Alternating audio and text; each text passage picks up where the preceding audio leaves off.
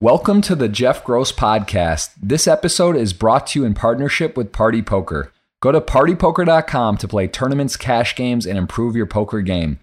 Make sure you subscribe to the podcast to hear all of my future episodes. What's up, everyone? We have a very special podcast today. We got the man, King Brian Rast. There's part two today, Brian. How are you? I'm good, JG. How are you doing?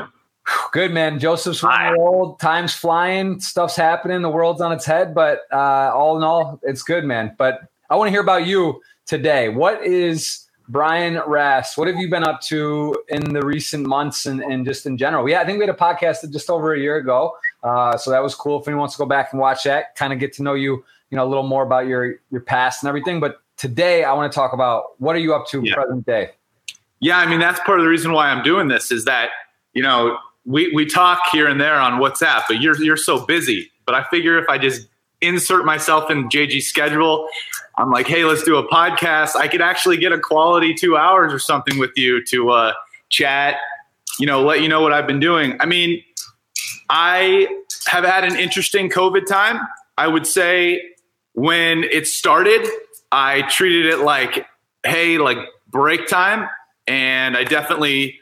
Uh, spent a lot of time watching like TV and movies and being just generally pretty unproductive.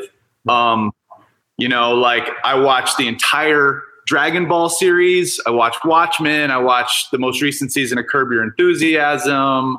Wow. I've watched Money Heist. I, I, watched a few movies, not a ton. Uh, I did get into a bunch of like YouTube content. There's actually surprisingly some very good uh, if you want to learn on YouTube, like for example, I, I watched this 1918 flu pandemic series on extra credits, and then started getting into Spanish flu. Yes, which is a you know there's some parallels uh, obviously to what's happening in the world now and, and what happened then. I would say the 1918 flu was more deadly than COVID. So uh, COVID has a somewhat significantly lower death rate um, than the 1918 flu pandemic did. How, but a uh, difference approximately, or from what so far you can tell? Yeah, I think the flu pandemic was somewhere in the like low single digit percent. It, you know, it's been a little bit, and, and my memory is a little little hazy. So I'm going to throw some numbers out, but they could be off by by a little. But uh, they're not going to be off by huge factors. Like I think the flu 18 flu pandemic was something like four percent death rate in that range, whereas wow. what we're working with now is somewhere between the half a percent to a percent death rate death. And then obviously, I think the 1918 flu pandemic didn't didn't discriminate as much, whereas uh, COVID obviously is like way higher death rate for say older people as compared to younger, healthier people. Right. You know, so um, there's some there's some pretty big differences. You know, and then obviously the 1918 flu pandemic historically gets a little bit forgotten because it happens kind of like right after World War One, even though it killed more people than World War One did. But yeah, so anyway, I mean, this was like a series of five videos on this on this website. That's it's like they're very well done. And then I started watching. You know, they have a bunch of other series like they have one on World War One, they have one on the history of money, they have one on the Second Punic Wars, which is the war between Rome and Carthage. And I was watching that, I was like so fascinated I got into other historical YouTube channels. Uh, rabbit hole. You got rabbit hole. I'm even, dude. I'm even reading a book by a Stanford professor, Patrick Hunt. I'm currently reading a book called Hannibal, which is about Hannibal and uh, his whole man. He's int- he's actually one of the greatest generals to ever do it. He took an army, a Carthage Carthaginian army, marched them over the Alps and down, and was like basically in Italy, rampaging around for 10 years and just making it work. Supply chains, recruiting people, ne- never really had a problem, even though he was in em- enemy territory, Roman territory for 10 years, essentially never lost a battle. I, oftentimes against armies that were larger than his. I mean, the guy was uh, a genius. It was very interesting. So I, have gone down that rabbit hole. I've gone down a number of rabbit holes. That kind of war, like old, you know, uh, Game of Thrones esque stuff, or just like uh, our you know medieval times, like seems so crazy, right? Like no technology and shit. You're just like on the ground, just like it just seems really fascinating. I could see how you could get lost in that. I mean, This is this is BC, brother. Uh, the Second Punic War happened like around 240 BC. So we're talking, we're not talking medieval times. We're talking from here to medieval times from a time perspective. And I'm gonna, I'm being, I'm actually getting into this because this is gonna get into a lot of other stuff I'm, I'm learning about right now. But from here to medieval times, it's actually just as far, if not farther back from medieval medieval times to what we're talking about. Because I mean, we're talking about something that was, uh, you know, 2,200 years in the past. It's a long time. Wow, very. uh That's man, that is that's pretty crazy. I did. I want to actually. It's interesting you mentioned about the Spanish flu because I heard they uh, actually might have been Eddie Ting. I saw he posted something or someone else. You never know exactly what to believe, but I did see a fact that like in the Spanish flu, I think didn't they like open up the country or they basically like said it was done and then people all came out and started celebrating and then like another outbreak happened even bigger? Is that is that yeah, i believe there were three waves uh, that the spanish flu came in and like uh, there were three waves over the period of like two years or something. Okay. And, um, i think the second wave was the deadliest.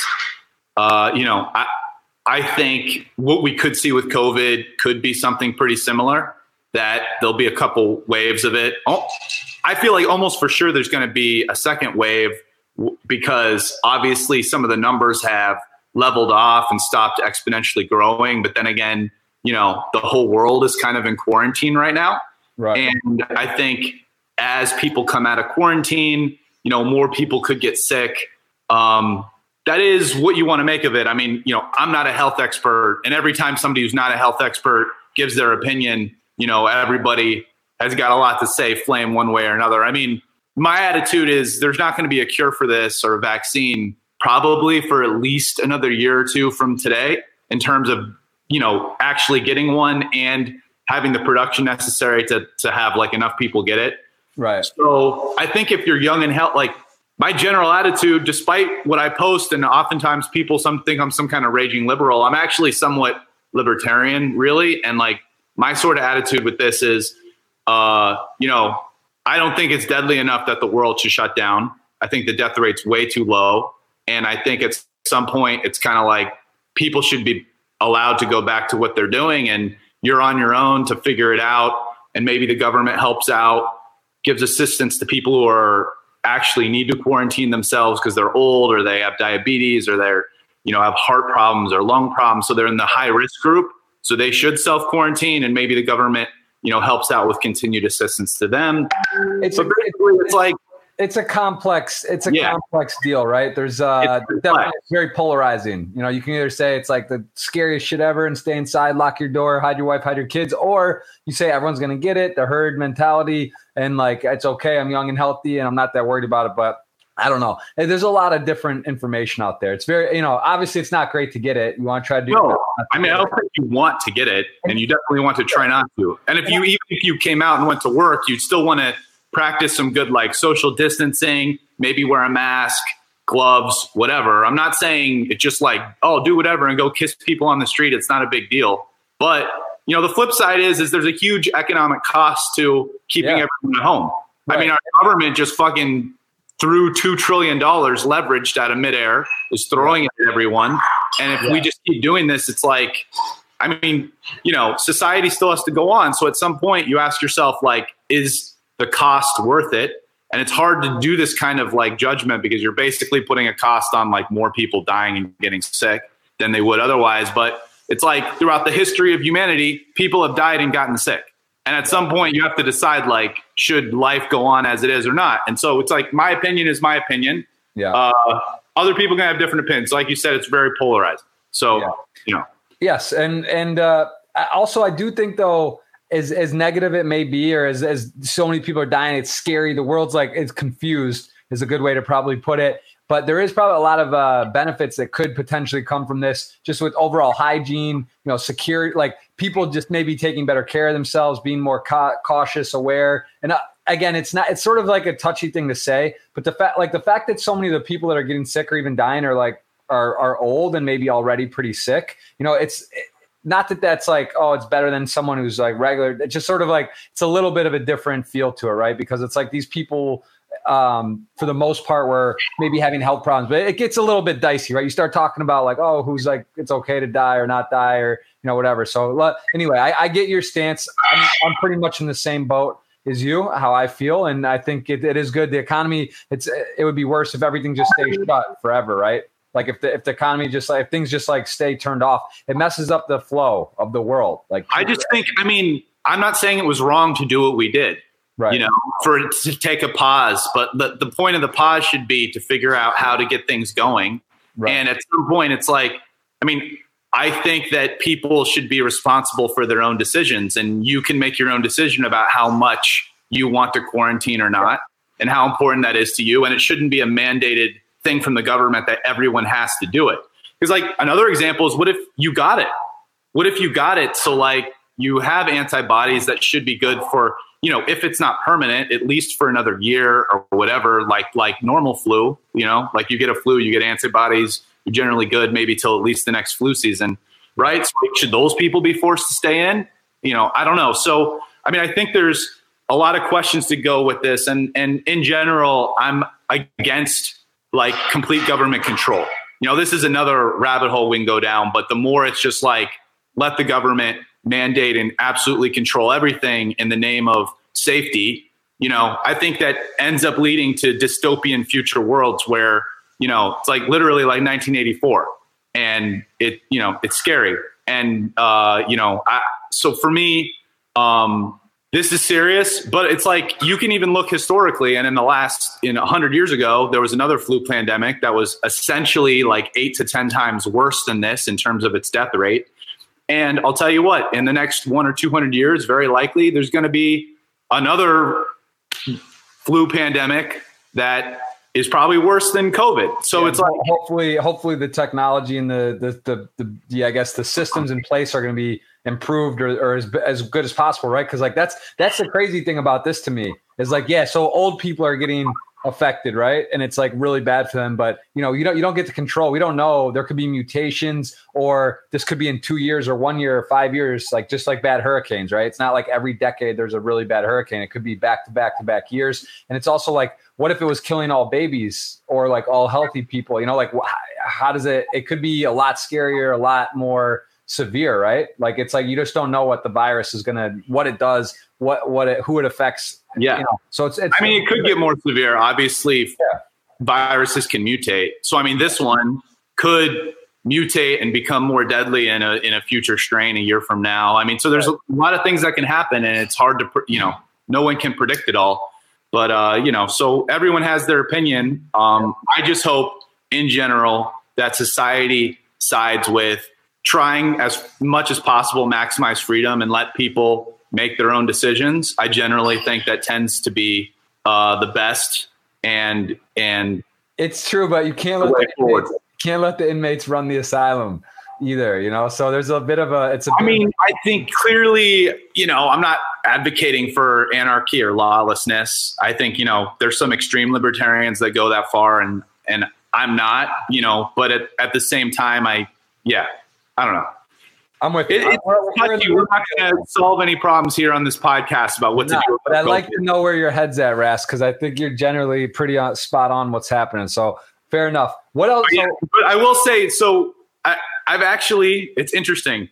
So you touched on like what this is doing. I mean, I actually think one of the positives about what this is doing is it gave people a time to like reflect a little bit more about their lives so even though I'm kind of a person who recently has been stayed at home a lot more, still like the fact that like I know I'm forced to stay home gave me an opportunity. At first, I was using it just as like an escapist vacation, but you know, I mean, I was started to work out more. I've been uh, sleeping better. I've had actually now two months of the most consistent exercise and good sleep that I've had in fucking forever, man. I'm, I'm, impressed about the adjustment on the time of the podcast. Like, you know, it's not you like that? a little early. That up at 50 a.m. today. Because you're, you're a guy that can be up based on the poker schedule and whatnot. You can be up five, six, seven a.m. or whatever. So like, you're not you're not an 8 a.m. guy usually. No, no, you're my friend. You know that. Normally, me yeah. getting up before noon is like 50 50. So no, yeah. I've been totally readjusting the circadian rhythm. Um, I feel great. I mean, I've been starting like a month ago, at least about maybe about a month ago, I even also decided like, hey, I'm not just gonna. I was getting tired of like wasting my time, so uh, I decided to start learning things, and it snowballed, man. So you know, whatever, four weeks ago maybe, I got a. Uh, a controller. So I'm going to go over here. So I got my setup now.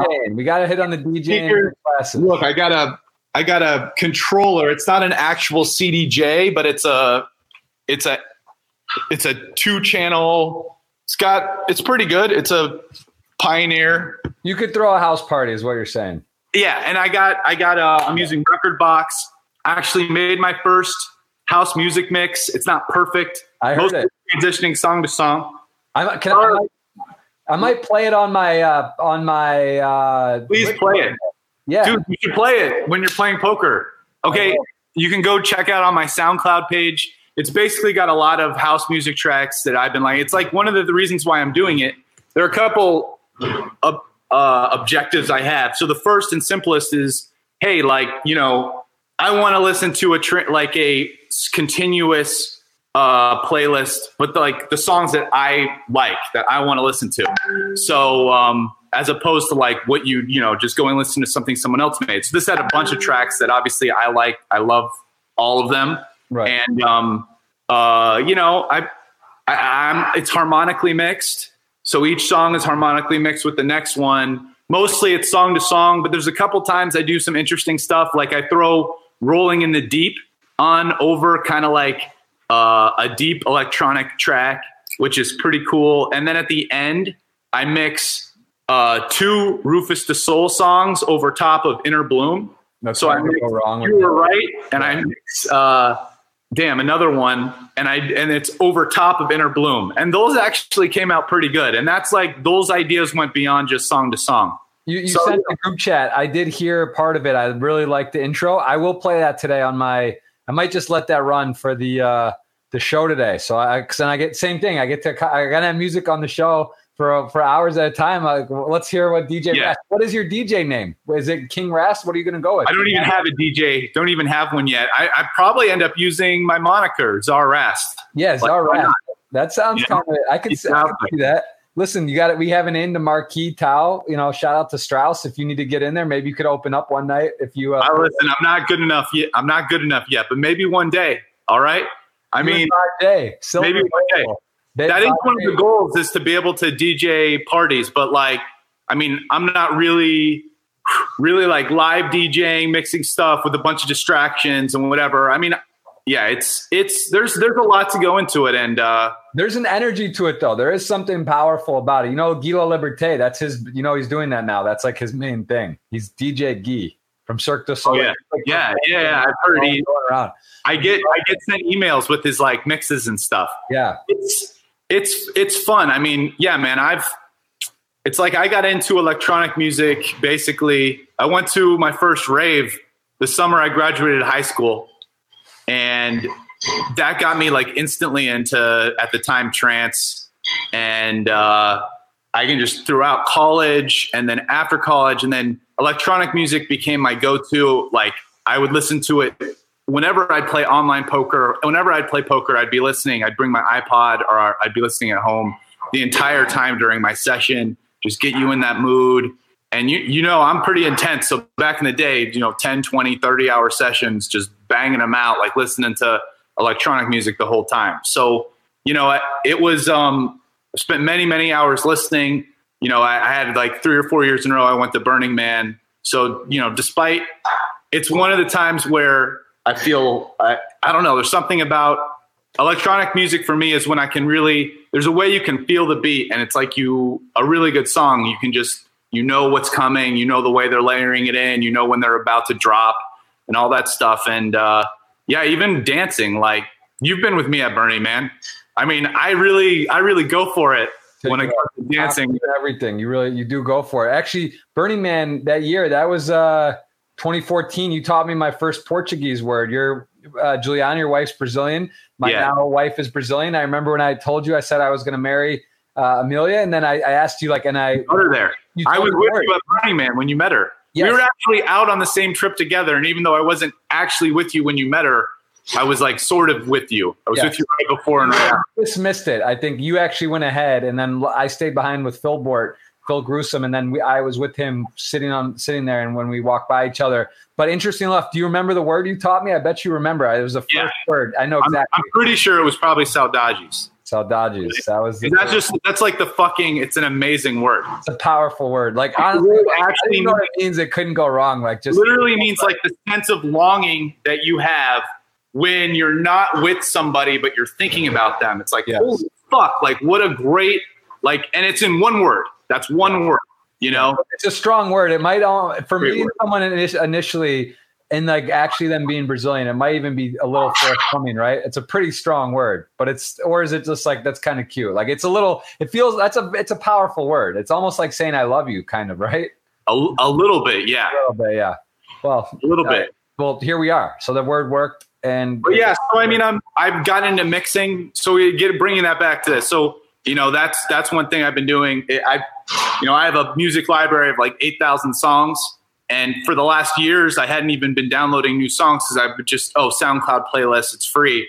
Then obviously you want your own music for the mixing. So it was a mess, but I, I finally organized and re-genred my whole library. You know, so that's one thing. Other thing I've been getting into, by the way, so it started out like three, three or four weeks ago. I um, I, I signed up for three classes on Stanford Continuing Studies. So we got diet and gene expression, a class about like meet the new technologies of the of the world today blockchain machine learning uh, internet of things cloud whatever and nutrition a personalized approach. And so then i was in those classes for a couple weeks and i said hey fuck it. Like turns out like i wasn't even taking them for a grade so all those classes are like say two hours of work a week. So then i just randomly a week and a half ago signed up for like five six more on coursera Wow. I'm taking a class on big history, connecting knowledge. So, big history is the idea. If you want to call it, normally we think of history as just like what's happened in humanity, especially since the time we started writing. So, like five, 10,000 years ago to today. Okay. But really, if you want to think like, what does history mean? Big history is the idea of you start from the Big Bang all the way to today, and you sort things by when there's a massive increase in complexity so this course has eight increases of complexity. So first there was the Big Bang, then there was like stars, and the, you know stars exploding, generating the elements. He's like, you know, everything in the universe is actually stars explode and go through their living process and creates the elements, right? Because right. the universe started out with hydrogen and helium, basically, and then stars this, and there's this whole process in the stellar furnace, but then they shoot out all the heavier elements how they coalesce and full solar systems and so on and so forth till you get to today through human history. So that's right. an, a cosmology class kind of from the Big Bang to dark energy.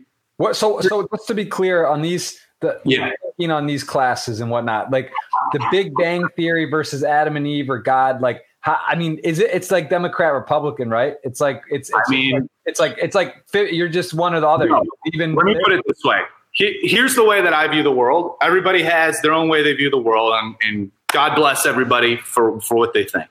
Right. You know, the most important thing to me when I'm deciding what I'm going to to believe, so to speak, is uh, let's call it the scientific process. So I, my default state is more or less, you know, being skeptical about information that's given to me.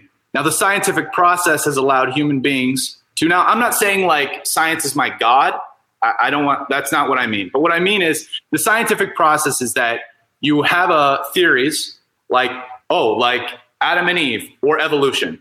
And now you look at evidence and you see what evidence supports these various theories especially you come out with ways to test the theories based on the evidence and then you decide what is more likely right? So science is just it's simply a process of evaluating theories based on the information at hand. So my way of viewing the world is very much related to that. Now, I'm not saying that I don't allow for I, science doesn't answer all questions, and in fact, many of the most important questions about like why science doesn't really give you whys. It just gives you how how come things happen, and you know you can fill in what you want for your whys. But you know when I decide what I'm going to believe, it's mostly you know, how. And, and I do have room for a few whys. And, and actually, even recently, I've even, I even wrote a blog article about this. I've had a sort of technical change of how I feel about things from being an agnostic, uh, which is different than atheist, but an agnostic to, you know, explain the difference just to clarify. atheists, there, there's some dispute about this, but the way I view it is an atheist believes that there is not a God. Okay. Whereas an agnostic believes that they don't know. Or there's like a higher power, but not necessarily a God or something. No, an agnostic would say, I don't know. There's not really information or proof that would let me believe that there is or isn't a God. So I'm, you know, going to say that I don't know the answer to this. Whereas an atheist would basically say, given that there's no information at all that there's a God, uh, it seems like you know Occam's razor or whatever you want to say. It seems like the like why would you believe in it? Like I don't believe in the tooth fairy, so why would I believe in God? So therefore, an atheist because there's no inf- information. An atheist would say they don't believe in God. Now you can disagree about whether or not there's proof or whatever. I'm just saying that's the way most atheists would, I'd say, categorize their beliefs. Obviously, we're being very general, and I'm not. This is a there's books, tone, debates about this. I'm giving a few second summary, but I'm just so that's sort of the summary difference between an agnostic and an atheist. And I always consider myself an agnostic, but I think more recently I've sort of allowed, and, and it's a bit definitional, but I've sort of allowed the idea that I think I'm I'm very open to some sort of uh, sp- spirituality uh, of some kind. I, I, I almost for sure don't have religious beliefs or, or believe in religion. I almost think that's kind of like what man ends up saying about it and what the hell do people especially 2000 years ago know about the nature of the universe? Like all religions for example have stories about you know on uh, ontological stories about how the universe began. Like you just brought up one adam and eve. Okay? I mean personally i think it's ridiculous. Now obviously you could say it's an allegorical story that has other meanings of like morality and things to say. Okay fine. But as an actual story about like where we came from i think it's silly i mean you know the truth is is that science has given a lot of answers about like say how old things are like we can know with pretty reasonable certainty based on a number of uh, uh, uh, uh wealth of information over geology and all kinds of other things about, like, say, the age of the Earth and the age of the universe. And there's a bunch of ways that we know, like the universe is approximately 13.8 billion years old.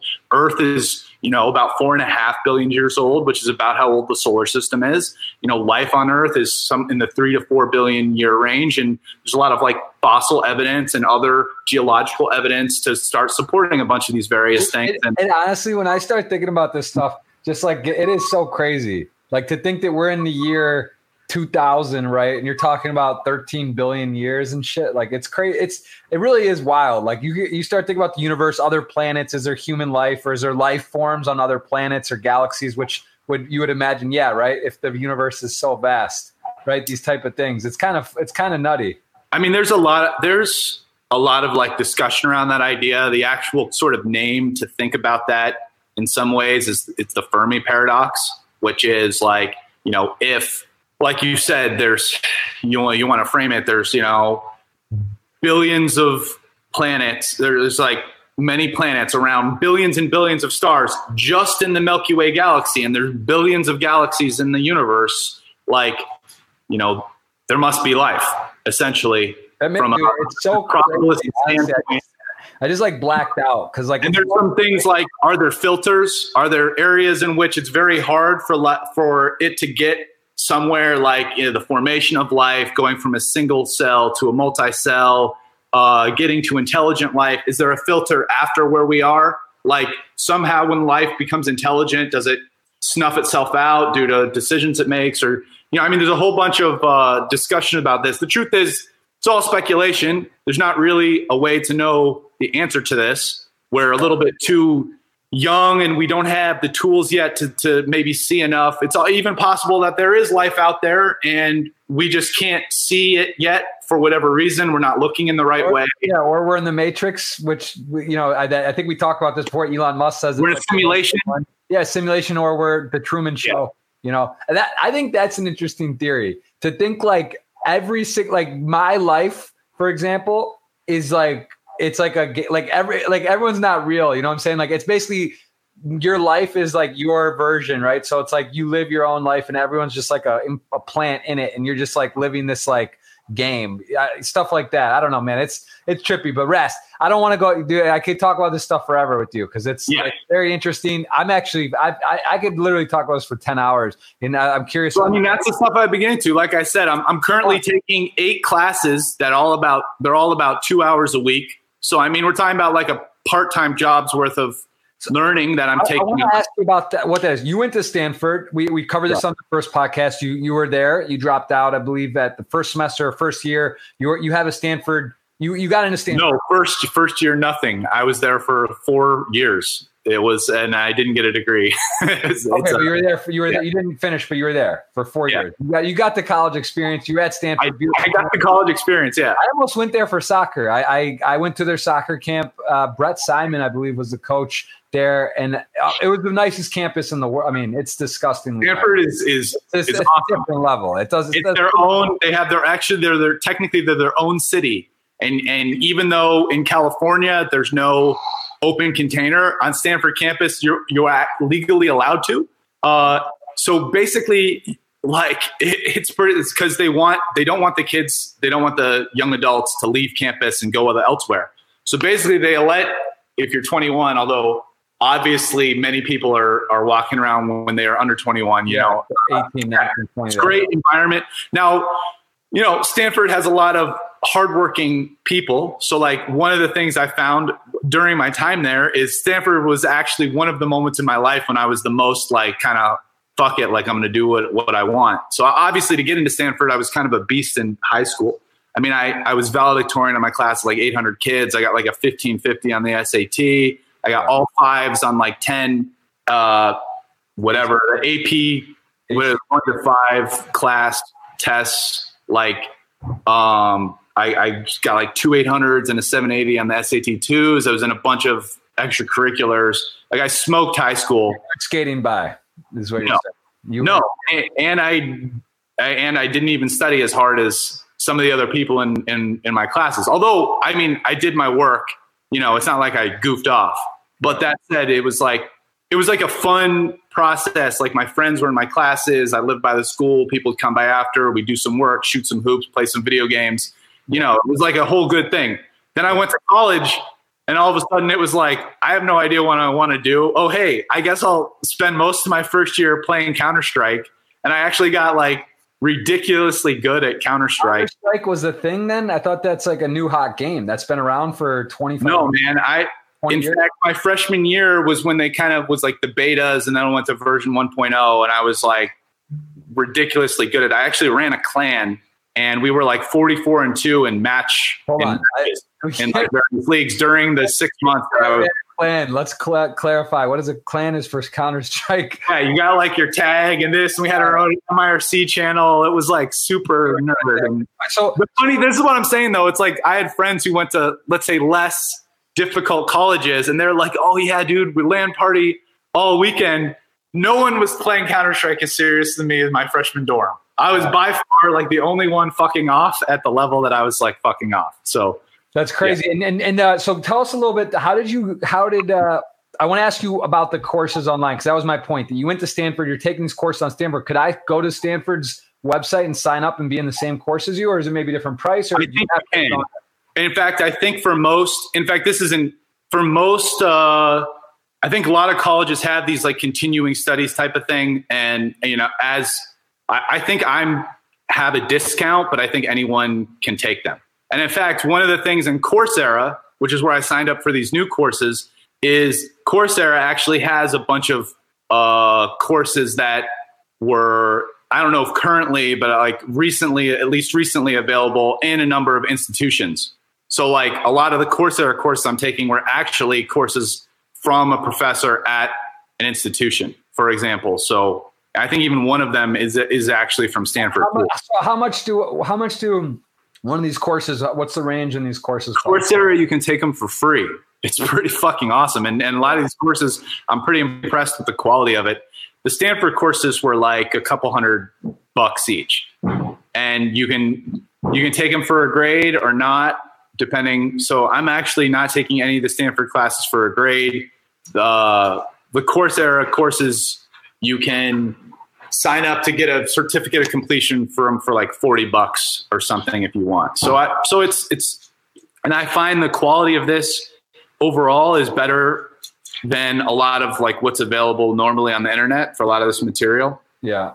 And just speaking of Stanford too, just a little flashback here. I want I do want to got to remember we do have a Rast, one of the all-time uh, money lear- earners, actually number one in California all time, which is kind of crazy because I would think there's it's a lot of uh, you know strong pl- strong uh, tournament players from California, but 21 million lifetime earnings. I barely added to that number too for like over a year and a half Yeah. now.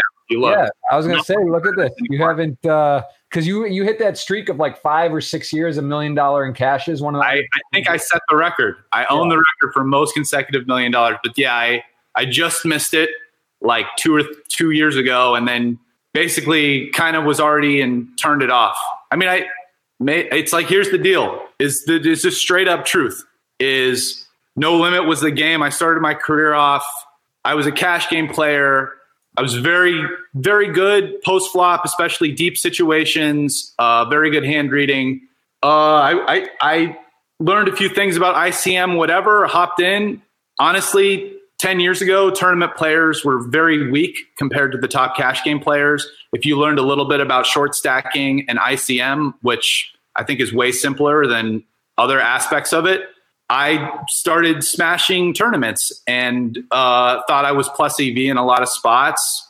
Uh, looking back, I, you know, I think I was in a good spot a lot of times, but really, I think the biggest thing is the advent of solvers allowed. Basically, it gave everyone an opportunity to study and get good, actionable answers. And starting whatever five or six years ago, as solvers came out and people were using them, I think you see uh, the the level of play in no limit hold'em tournaments really start to to like accelerate. And the truth is, is that in the last five or six years, I haven't worked nearly as hard, like not even in the same league as a lot of the guys uh, who were dedicating themselves. Because you know, I was playing no limit hold'em tournaments, but I was also playing all kinds of different cash games, mostly mix. And so no limit hold'em is usually one out of like 10 to 15 games in the mix I'm playing. And I was already one of the, if not the best player in no limit and, in most of the mixed lineups I would play. And so it was like, and you know, I was doing well in tournaments, but then I didn't keep up my studying with the no limit. And a lot of guys worked really hard and, uh, you know, eventually got to a point where I had to take an honest look at it and go, well, you know, my spot's not nearly as good in most of these no limit hold'em tournaments, and uh, I'm going to take take a little bit of a back seat in these high rollers unless I start working on my game seriously. And I haven't haven't really done that yet, but you know, every year that goes by, it's a little bit less likely I'm going to. But who knows? Maybe one day I'll I'll catch the fire and and and want to do it again. But For sure. And I wanted to ask you, what was uh we again, guys, we have had a we have had a podcast with Brian Rast before. You can go back and check that out. Um, we talked about some, but give me the re- how did you first, who was the one or when did you actually pick up poker? What got you? Was it in college or in high school or when? When did you start getting into it? yeah, when I really picked it up was in college, my third year in college. Um, Third year. So you were you hadn't poker was not on your uh, was in on the table. not on my radar till third year. And how did that happen? good friend of mine, Mike Asmar, shout out if you're watching this podcast. Uh, he, him, and a couple of his friends started this poker club on Stanford campus. They put up a bunch of posters, kind of spoofing Fight Club, like number one rule about Poker Club: don't talk about Poker Club. I love games, man, and I, you know, I had. It's not like I had never heard of poker or never even played it. I had, but like you know, just very not seriously. Didn't even really know all the rules type of thing. Went to that poker club, kind of piqued my interest. You know, a couple guys in there had books, and I was like, oh, wow. You know, unlike other games I had played, you could, I'm like, there's casinos, you can go play poker, you can play online. Like maybe I could actually try to win money at poker. And I could definitely see that there was very, it's like very easily strategic ways to play better, tactical ways to play better, and kind of like got into it. Um, basically, by that first summer between my junior and senior year, uh, read a bunch of books, parlayed a temp job that I had for a month or two in the beginning of summer, which I quit. I took that money, won 20K playing poker, kind of kept playing through my senior year, which was a became a disaster because of how, you know, now it's just like Counter Strike, it was like poker, but even even more because it was like almost like, oh, poker's going to become my job. Like, yeah. now, now there's, not of, not, there's, not room for school. If you're playing a video game like that, you're leading the charge there. Plus poker, it's like, you know. Oh no, no, Counter Strike was gone by that point. I'm just saying that it's like, so it's like Counter Strike. I was able to turn off because essentially coming back to school my sophomore year it was like, okay, you know, Counter Strike doesn't really have a future. So at some point, it was fun to become one of the world's best at this video game, but like I guess actually now there is a future in that, but like yeah, 20 years ago there wasn't. Yeah. So I was like, kind of, I guess I got to go back and focus on school. Uh, but poker, it was like, oh, hey, there might actually be a future in this. So maybe I don't need this degree. Like, who cares? Like, I can make, you know, at the time, my ideas with poker were way less ambitious than they ended up becoming. But it's like, I could see you could make like a decent living. Uh, it didn't even seem like it would be that hard. Look at this Counter Strike on Twitch right now. There is 108,000 viewers watching someone play Counter Strike at this moment, 22 million followers in the category. Like this guy right here, Rasty, this could have been you. He's got 10,500 people watching him f- play.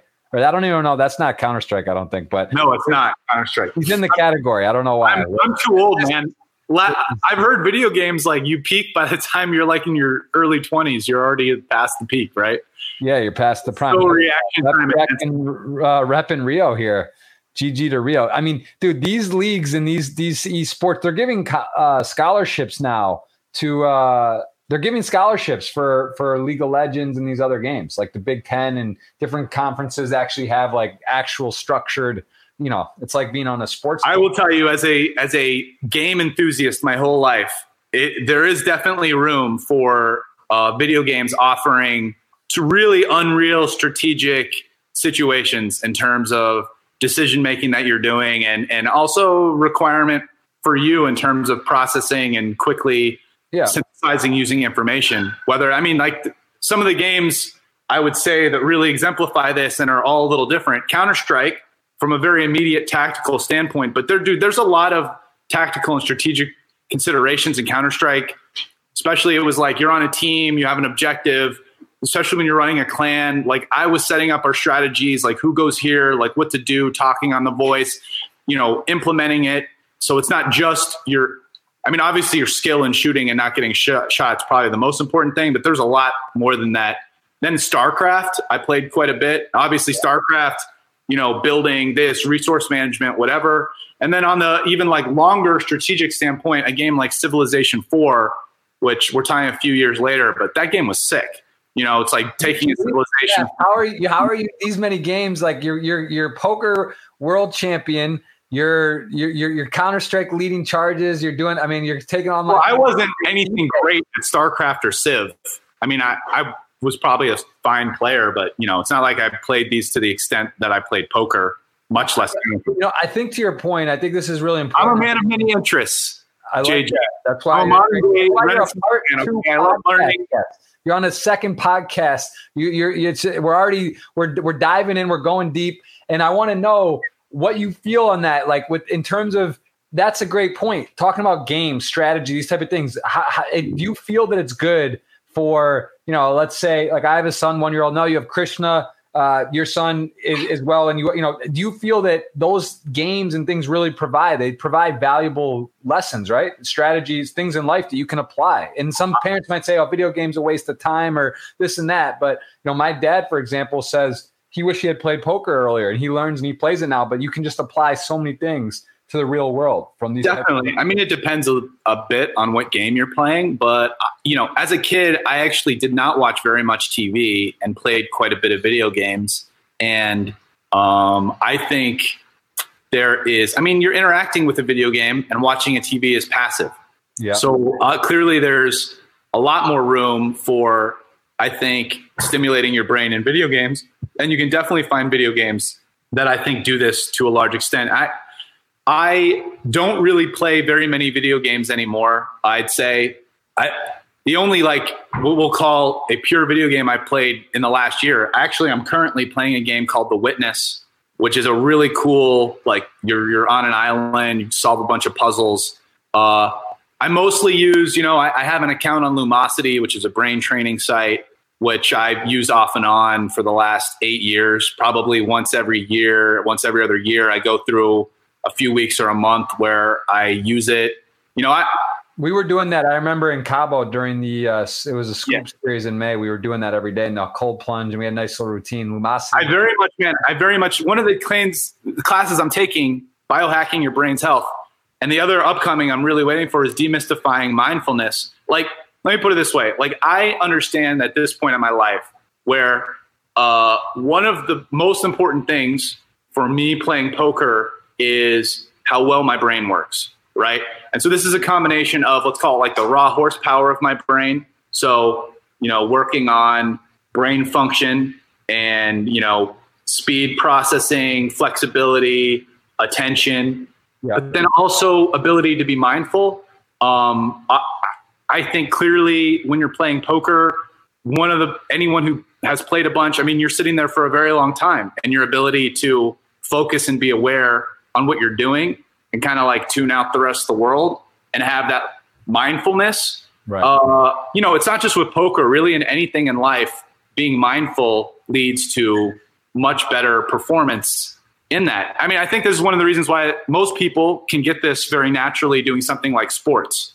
And that's why a lot of people love playing sports because you're in there, you're shooting hoops, you're playing a three on three, you're not thinking about anything else. You're just pass this, run, grab the rebound, and you're not worrying about it. Now, sometimes with poker, you know, like for example, for me, when I started playing poker and it was all newer, it was easy. I could go play 15 hour poker sessions and be totally consumed because it's like every spot felt new and this and thinking about it. You know, now I've been playing poker for, man, who the fuck knows? How long have I been doing it? Like 15, 16, 17, yeah. 17 years. And it's like, it's very easy for me to tune out a little bit and start thinking about other things. And I'm sure you get this too. I mean, we both use Elliott Row, right? It's the whole idea. And so when you do that and you're on your phone or this or you're browsing the web or whatever you're doing and you're thinking about something else, you're not playing your best poker because there's a process that your brain goes through when it's fully focused on something. Uh, the level and depth and complexity of the thoughts that you have about it is on another level than when you're actually kind of thinking and processing something else with you know the forefront of your attention. And i right. think it shows up you know no matter how experienced you are it, will show up in your play. And so you know I, I think about these things and wow i'm not going to say i'm perfect in implementing them. All this stuff gets my attention. And even if to be perfectly frank i probably you know spent compared to a lot of people somewhat embarrassingly low amount of time in the last say like five years like actually studying the mechanics of poker. I'm not saying i don't. I'm not saying i never use PioSolver. I don't plug in equities and in whatever and pro poker tools to look at various spots in mixed game.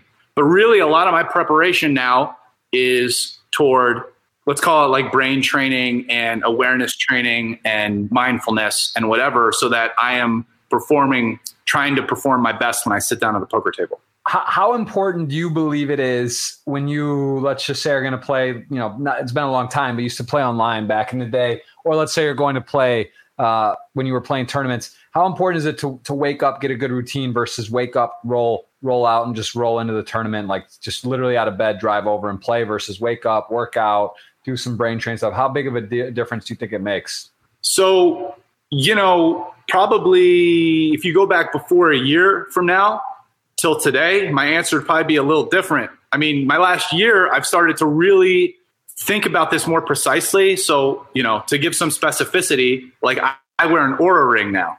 An Oura ring essentially tracks a lot of stuff while you're sleeping, your heart rate, this, a, a lot of information, you know, how much time you spend, how much time you're actually sleeping at night when you wake up, REM sleep, deep sleep, normal stage sleep. How much is one of of information. How much is that? Because that sounds really interesting. bucks. Okay. Actually, I think these are amazing. Like, and I'll tell you now that I have some data to go with it. Like, I'm actually not very good. Sort of, I'm very spacey. I'm always thinking about stuff, and sometimes I'm even not that aware about how I feel, like compared to most people with their body. But when I have data like this, it then gives you something to focus on and think about. And there's a little bit of the horse leading the cart, obviously, and, and the placebo effect is very real. But I will say that, um, man, I think it's more important today than I used to to answer your question because it's a very roundabout way of getting to that answer. And I would say, you know, how much sleep you're getting, your preparation. I think working out in terms of day of, maybe not as important, but in general, exercise. Like this is one of the things. Like I'm taking multiple nutrition courses, like biohacking your brain's health. It's a that's a four week course. The second week was about how exercise contributes, like your mental acuity, sharpness, awareness is increased by exercise. This is like a fact. Like we don't understand all the mechanics about this because our you know neuroscience or neurological understanding is still quite basic but it's it's basically a proven fact that you know different kinds of exercise over the long term improve your brain's performance so while i wouldn't say on a day-to-day basis this is crucial and i'd say sleep is like way more important Right. but over like the long term getting regular exercise is actually very important to your brain like one of the ideas is you know bdnf which is a a neurotransmitter in your brain which helps like promote like new neuron growth and whatever is increased by exercise like among other things. Like your when we look at kids like they're constantly forming new neural pathways and it's called uh fuck i'm gonna forget the name of this term but it's said, oh plasticity neuroplasticity. Like their brains are growing and this idea that like when you get older this stops is just not true. And like this is an example someone gets in a accident and hurts their brain and the doctor's like they'll never walk again. Well guess what? Some of those people do walk again and it's because through neuroplasticity their brain which had something that was shut off like kind of reteaches itself. And this is like so your brain can continue growing but an exercise is is a very important factor in increasing your neuroplasticity right? So like you know moving around getting exercise you know trying to learn like what types of exercise are better for it. But that's just one thing you know your diet nutrition exercise like a lot of this stuff kind of matters for that and your brain's function What, what do you what do you think about sleep? Like, uh, what what's your thought on what's your optimal? Is it six hours, eight hours? What what do you think is best for you? Because that's something I struggle with. I tend to go to bed pretty late. Um, I have a hard time. Like I, I don't know. You call it FOMO.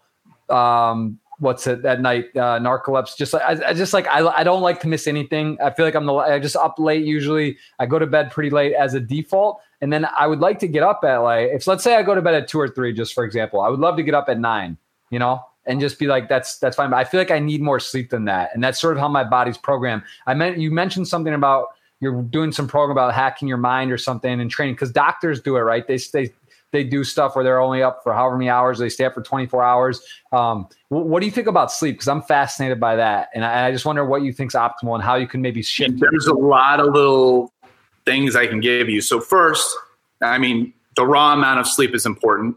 Uh, also, what's important is, is what what type of sleep you're getting. So how restful you are. It's better not to be waking up as much. You want to figure out how not to wake up a lot during the night. You want to spend more time in deep sleep and REM sleep because they have more restorative physical and mental properties than than say regular stage sleep does. Um, I would say, you know, to kind of answer your question a little more directly, uh, it's not necessarily good to cut off the amount of sleep that you get, although you can do that on a short term basis, like for one or two days, and be okay uh, and not have it affect, uh, let's call it your readiness as Yeah, much. Like but eventually you get into a sleep debt. Phil Laak did that thing, which is crazy, right? That, and I don't know if he's still. I mean, there's got to be some long term effects of that. Like he was up for five, six days almost, or whatever. Yeah, I don't know. I mean, I listen, I've I've had multiple 40, 50 hour poker sessions over my career. So, I, you know, I'd say, man, here's the thing is like for my whole life, I've been a night person. And I mean, we joked about this earlier. It's been very hard for me to do something like what I've been doing for the last couple weeks. And, uh, you know, you definitely have a circadian rhythm. Your body releases hormones and you can get used to it. So, you know, you want to you want to try to train yourself about like when to go to bed um, and when you're waking up because your body will release hormones like testosterone this and then melatonin at night so it can encourage it. You know the thing too is like learning how to shut things off and just having the willpower to do it at night. So like one of the things i'm really trying to do is at least an hour hopefully two kind of really stop things that are like super active. So i'm not doing workouts or any exercise really within two hours of bed because uh, it raises your blood rate a lot. I'm not even taking like a jacuzzi or a hot bath within about two hours of bed because same yeah. thing raises your heart rate a lot. Although it can be really good to do an hour and a half to two hours or more before because your heart rate will go up, then it'll go even lower. So I'm not um, when it comes to like I'm not doing super active mind things. So like won't play poker, won't do any brain training, won't do stuff that's really taxing my brain like super hard within an hour or two of bed uh, try to shut off. If I'm watching uh, a screen with blue light, put on yellow glasses. Um, even like, especially like an hour before bed or something, start to go more passive, like reading, perfect, like right before bed. And, and just even doing that has really helped me uh, kind of get ready for bed and, and go to bed. I think one of the biggest things that keeps me up is I can just mentally stay doing something for hours and hours. So if I'm playing a game, playing poker, whatever, I can go all night. But ma- making myself turn that off and doing things that are a little bit less mentally intensive, uh, I find I start to get naturally tired, and that's helped me out a lot. And you know, I'm not saying like, oh, I've been doing this for a year. I mean, I've kind of I woke up at 7:50 a.m. today. For me, that's quasi miracle, and I went to bed at 11:30 p.m. midnight last night being on a schedule like that is beautiful, and I'd like to keep continuing it. But you know, we'll see what happens. And and uh, speaking of of schedule and what's going on, your schedule is definitely different. You you've played you play some of the biggest mixed games, if not the biggest in the world. Um, you you're you've had a lot of success in those games. What is the what is the current status uh, of those games? Because no one's playing. The Vegas are shut down. Have you been playing? You know, there's a ton of apps, ton of different things, ton of different sites. What, are you playing any mixed games at all? Are you, are you keeping sharp? You getting any action in? I've played a little bit of poker over the break, but really not very much. It's kind of like the least amount of poker I've played in a very long time. I went the first month and a half of this break playing nothing, and then recently I played a little bit of mix on the internet. But um, honestly, from a mental oh, sorry, from a financial productivity standpoint, this has been one of my biggest kind of financial breaks in productivity I've had in uh, in okay, I've got a charging issue, so I'm gonna have to find a new place to set up camp. But Blair, Blair it's been one of the bigger breaks that I've had in that and poker. So that really hasn't been too much poker recently. And, and BTC's uh, BTC's looking pretty good around 8,800. Do you uh, do you have any crypto predictions coming up? I know you're a crypto enthusiast overall, pound for pound. What uh, what are your thoughts on the crypto world at the moment? I mean, I mean the whole macro economic question is. I mean, crypto is kind of like the way I view it. It's a it's a macro play on you know what you think is going to happen with the world, with economics, with fiat currencies. Um, you know, I, there's short term, long term. I mean, short term, listen, it's a really interesting situation. We've had a pretty big rebound right now, right? I mean, crypto's back up to 9K, you know, 10 5 down to four, back up to nine, huge rebound uh, after a very big downswing. Uh, obviously, a lot of leverage in the crypto world. And that day, that 24 hour period when it just tanked, uh, was not enough bids to, to cover all the unwinding of leverage longs. Um, sucked, sucked. Uh, probably a lot of people lost some Bitcoin. Uh, you know, the, the market itself has also recovered. The S and P's back to whatever 2,800 after 3,300 to 2,300. So, um, you know, what's going to happen from now? I don't know, man. If what's going to happen with the economies? I mean, it's hard to say. Are we going to go back down? Is are we going to retouch some lows? Are we going to make new lows? Has the low already in? You know, short term, a lot of guesses uh, I'm I'm definitely I didn't really I mean I'm very cash heavy and I didn't really plow much in. So if that was the low, then I guess I missed out on some opportunities because I'm. I was kind of waiting to really plow some in. Um, but you know, is what it is. Long term, for your crypto question, I think some of what's happening right now is you know relatively bullish for Bitcoin. I mean, I, I think one of the ideas behind Bitcoin is that it's a sound form of money in that there's a defined supply going forward. There is going to be how many there's going to be, and it's a great way to store value because of that. And you look at the way governments control their currency, and now this is a whole interesting macroeconomic question about like how troublesome is debt, how troublesome is interest, right? Because essentially the way our governments work is they have total control over the fiat currency through the central banks, and they're basically almost every first world economy is just running a deficit every year where and and one of the ways that they're dealing with this is basically printing currency and they're causing inflation. And is this whole thing going to work out? Is it fine? Can we just keep doing that indefinitely? Or is there going to increasingly get more and more extreme and eventually one day is there going to be a reckoning who knows if you know the answer to this question you're going to be super wealthy in 10 to 30 years because it's very hotly debated. Um, I think that there is a chance that there's going to be a lot of problems with this situation and the fiat creation. And oh, hey, uh, COVID, we'll just print, we'll just create $2 trillion out of nowhere, another quantitative easing. Uh, oh, 2008 bank bailouts, three quantitative easings, and we'll just inject that into the economy. You know, my feeling based on everything I've learned and whatever is uh, I'm going to buy Bitcoin as a hedge, so to speak, against this great financial experiment the world is running. And um, yeah, because I, I think it's the soundest form of money we've created. And I also had parts of large dollar exposure that I have. So, you know, it's it's interesting because it's it's so much as entry point, right? BTC. I know you and I have been discussing for years now, maybe since like 2016, 17, or I forget exactly when you got in, but it's it's been interesting to watch the ride. And of course, if you go back to circa 2012, 11, 10, if you got in BTC, it's all kind of fun and joking, right? But if you come in right now at like 9K, it's a bit of a sweat, right? Because it's like, yeah, it could really go down from here a significant amount. Um, but if you got in 800 bucks or 500 bucks or a thousand or two, you know you're, you're sort of playing with house money. So it's it's tricky because a lot of people did you know you remember in that in that time period when bitcoin was just it, it hit 20k basically. I mean it was I mean, at 20 it, bitcoin has not spent very much time above 10k in its life.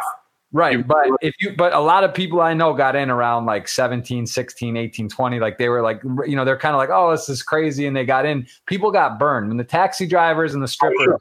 are talking about about bitcoin in the cab and that's when the that's when people i think you know. I mean, I, I I think the way I look at it is that whole thing compares probably pretty well to the initial tech stock boom.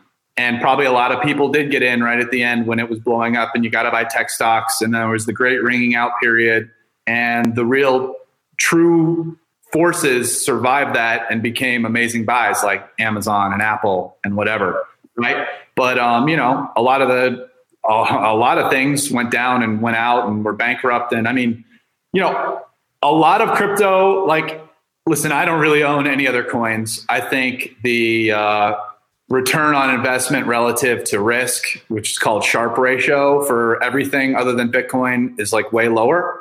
Um, so I, I, basically only own Bitcoin. Uh, you know, maybe if you are a super expert and you spend your like life researching everything just like with some other you could come out with some other good buys that maybe overall you'll do better than bitcoin but that's very complicated. It probably takes full-time job worth of work.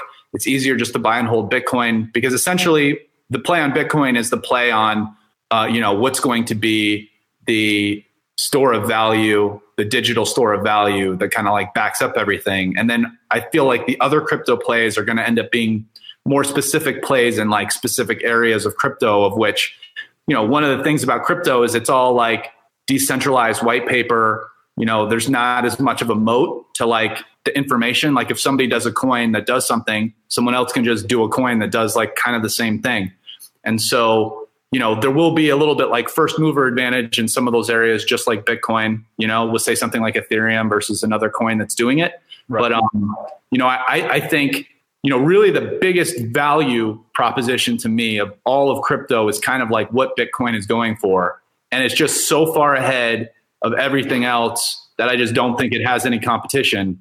So I just think it's like by far the easiest play and the safest play in crypto, which is already like a very risky play you know, I we talked about crypto a bunch last time, and yeah, I don't know I, what, what's going to happen. I mean, a lot of ducks are lined up right now for the next little bit. Like the halving is literally happening happening this month in May. You know, number of Bitcoin every ten minutes gets cut in half. We'll see what happens with uh, legal regulations. It's in a somewhat nebulous zone, but there could be a time in the next year or two. We'll see. Like maybe if Biden wins this election, who knows? he's not like a huge crypto guy, but maybe the Democrats are going to be more friendly. If it if it gets a legal because right now I think a lot of like institutions are a little worried to touch it, which is why you don't really see like, hey, why can't I just buy like a crypto ETF or a crypto backed asset with my money in my IRA plan like I can buy a gold ETF. But you know, maybe that day is coming. So if a conjunction of these two things, the halving plus you know, some like, hey, this is legal, like they've done in Japan, especially in the US, and this opens up IRA brokerage money or whatever. Um, plus sort of the macroeconomic environment, we could could things could be good here in the next couple of years, JG. I don't know, but we'll see. Who knows? Okay. Well, I, I, know you're, you have you've, uh, you've put your time in for sure, and you understand crypto very well um, it's it's definitely an interesting interesting situation. Uh, I want to talk a little poker before we do take rest. We have a hundred, roughly a hundred questions, man. So we gotta like you know we gotta we're gonna have to dive in here. And I love that people were that interested. So I agree. Yes, we're gonna have to do some of that. I see here. Look at it and tell us what's going on with this picture. This was your uh, picture of choice, and I like it. Is this a monkey? Is this New Year's? A couple years ago, I think you had a party. Is this at your house or what yeah. was going on here? No, it wasn't at my house. It was a Halloween party. Halloween, that's right. Uh, from maybe yeah, two years ago. last year, two, whatever, and um, wasn't last year's Halloween though. And I thought it was a. You asked me for a picture, and I was like, man, do I want to give them another like me at a poker table picture? Since this conversation I knew wasn't even going to be largely about poker, so I said, no, I'm just going to do like a fun picture. I love that. Well, speaking of fun pictures, Instagram, you got a lot of fun pictures there. Some showing some of the games. That's a crazy looking Bobby's room picture there with all the plaques. Like some wild That's games. Like one of the typical games I play there. Give me, give me a, give me one of the games. It's not that's uh, isn't a typical game people maybe even heard of or, or explain. Like, what's that say? Very crazy. What? So very crazy pineapple. Okay. So it's a game where you start with three cards and basically the very end of the game at showdown it plays just like hold'em and you'll have two cards in your hand okay but you have three cards up until the turn and on the turn it used to be before the betting but we've recently changed it to after the betting after the betting if you're still in you discard a card so you're kind of playing three cards for most of the hand but then going into the river if you make it there you're down to two cards and that's showdown so it's like Hold'em, but like supercharged Hold'em, because obviously you can have like slightly stronger draws on the flop and stuff, and and you have a little more chances to like make a straight, whatever. More likely you're suited. It's more- safe to say, safe to say that's not solved. Crazy pineapple game. There's no, no solvers on that. No solvers. Yeah. So yeah. pot cool. limit double draw high. So five card draw high, but normally that game's played single draw. This is double draw. And unlike online, where normally I think in, it's in a few tournaments and scoop or whatever, it's no limit. This is pot limit. Super stud eight. So stud eight or better, pot limit, but super. So you start with four cards and you and you discard two or whatever uh, to play hand. Which of these games is your? Which of these fun games is your favorite out of these like kind of these different variations of like I've never heard of uh, one or two of these. Out of those three games, probably very crazy pineapple. Uh, another, I mean, another game that's not played as often, but I like like I love PLO eight a lot. Um, I'm a big fan of that game. I don't know. I, I love this mix. This is a great mix. All the wood plaques are big bet, and the yellow plaques are limit. This game is normally played the the recent kind of standard, although it's been played for more than this, is 2500 5k on the limit. So 5k big bets, 2500 small bets. and um, the the normally the big bet is played.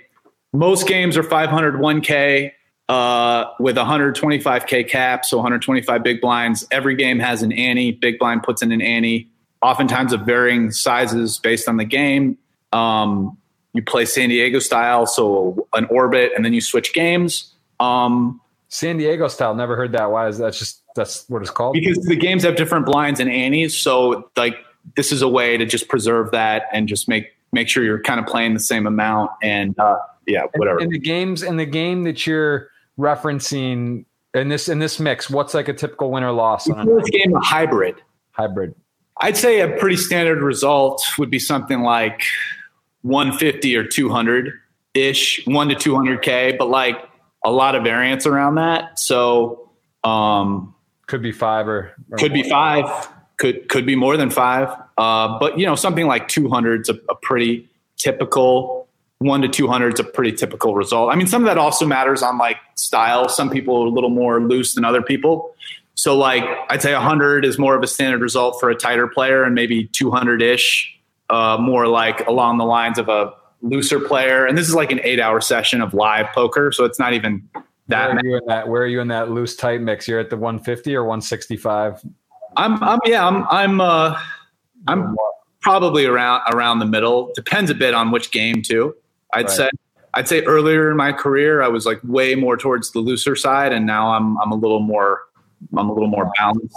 A little I've uh, in your, your tightened, uh, up, tightened up a little bit as I've gotten older. But I, you know, I try to keep it pretty fluid, and I'd say one of the things that I I've uh, one of my strengths is kind of like getting a feel for the game situation and adapting my play.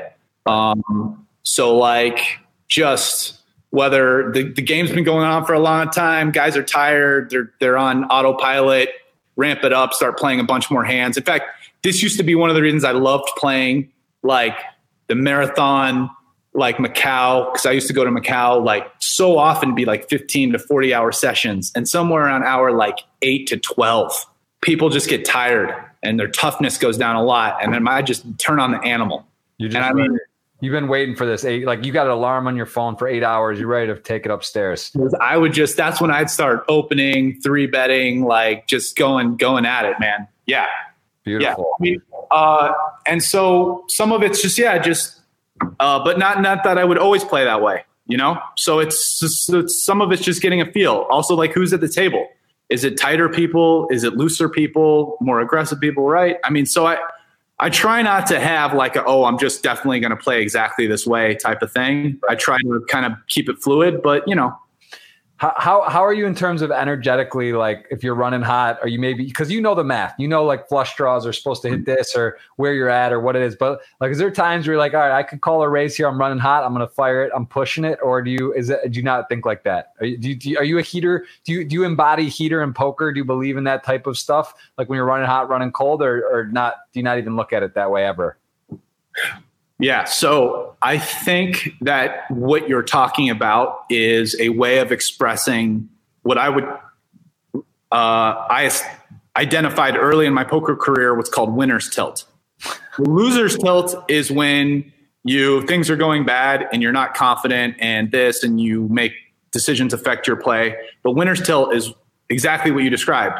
Is like, oh, things are going great. Like I'm gonna try to do more than I should and uh, you know your confidence, this and that. I'm running good. I'm lucky.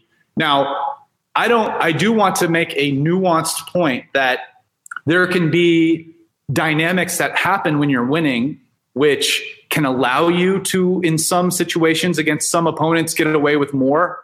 You know, I've definitely played in games. You know, one of the most epic sessions I've ever had, um, which was a legendary Macau session uh, for people who are really long time Macau people. It's like part of the reason the games went private. There was this session uh, at the win, and every, we all had to show our cards, and I had this like fucking amazing win. But it's like one of the stipulations was everyone had to show their hand when whenever they won the pot, no showdown, whatever.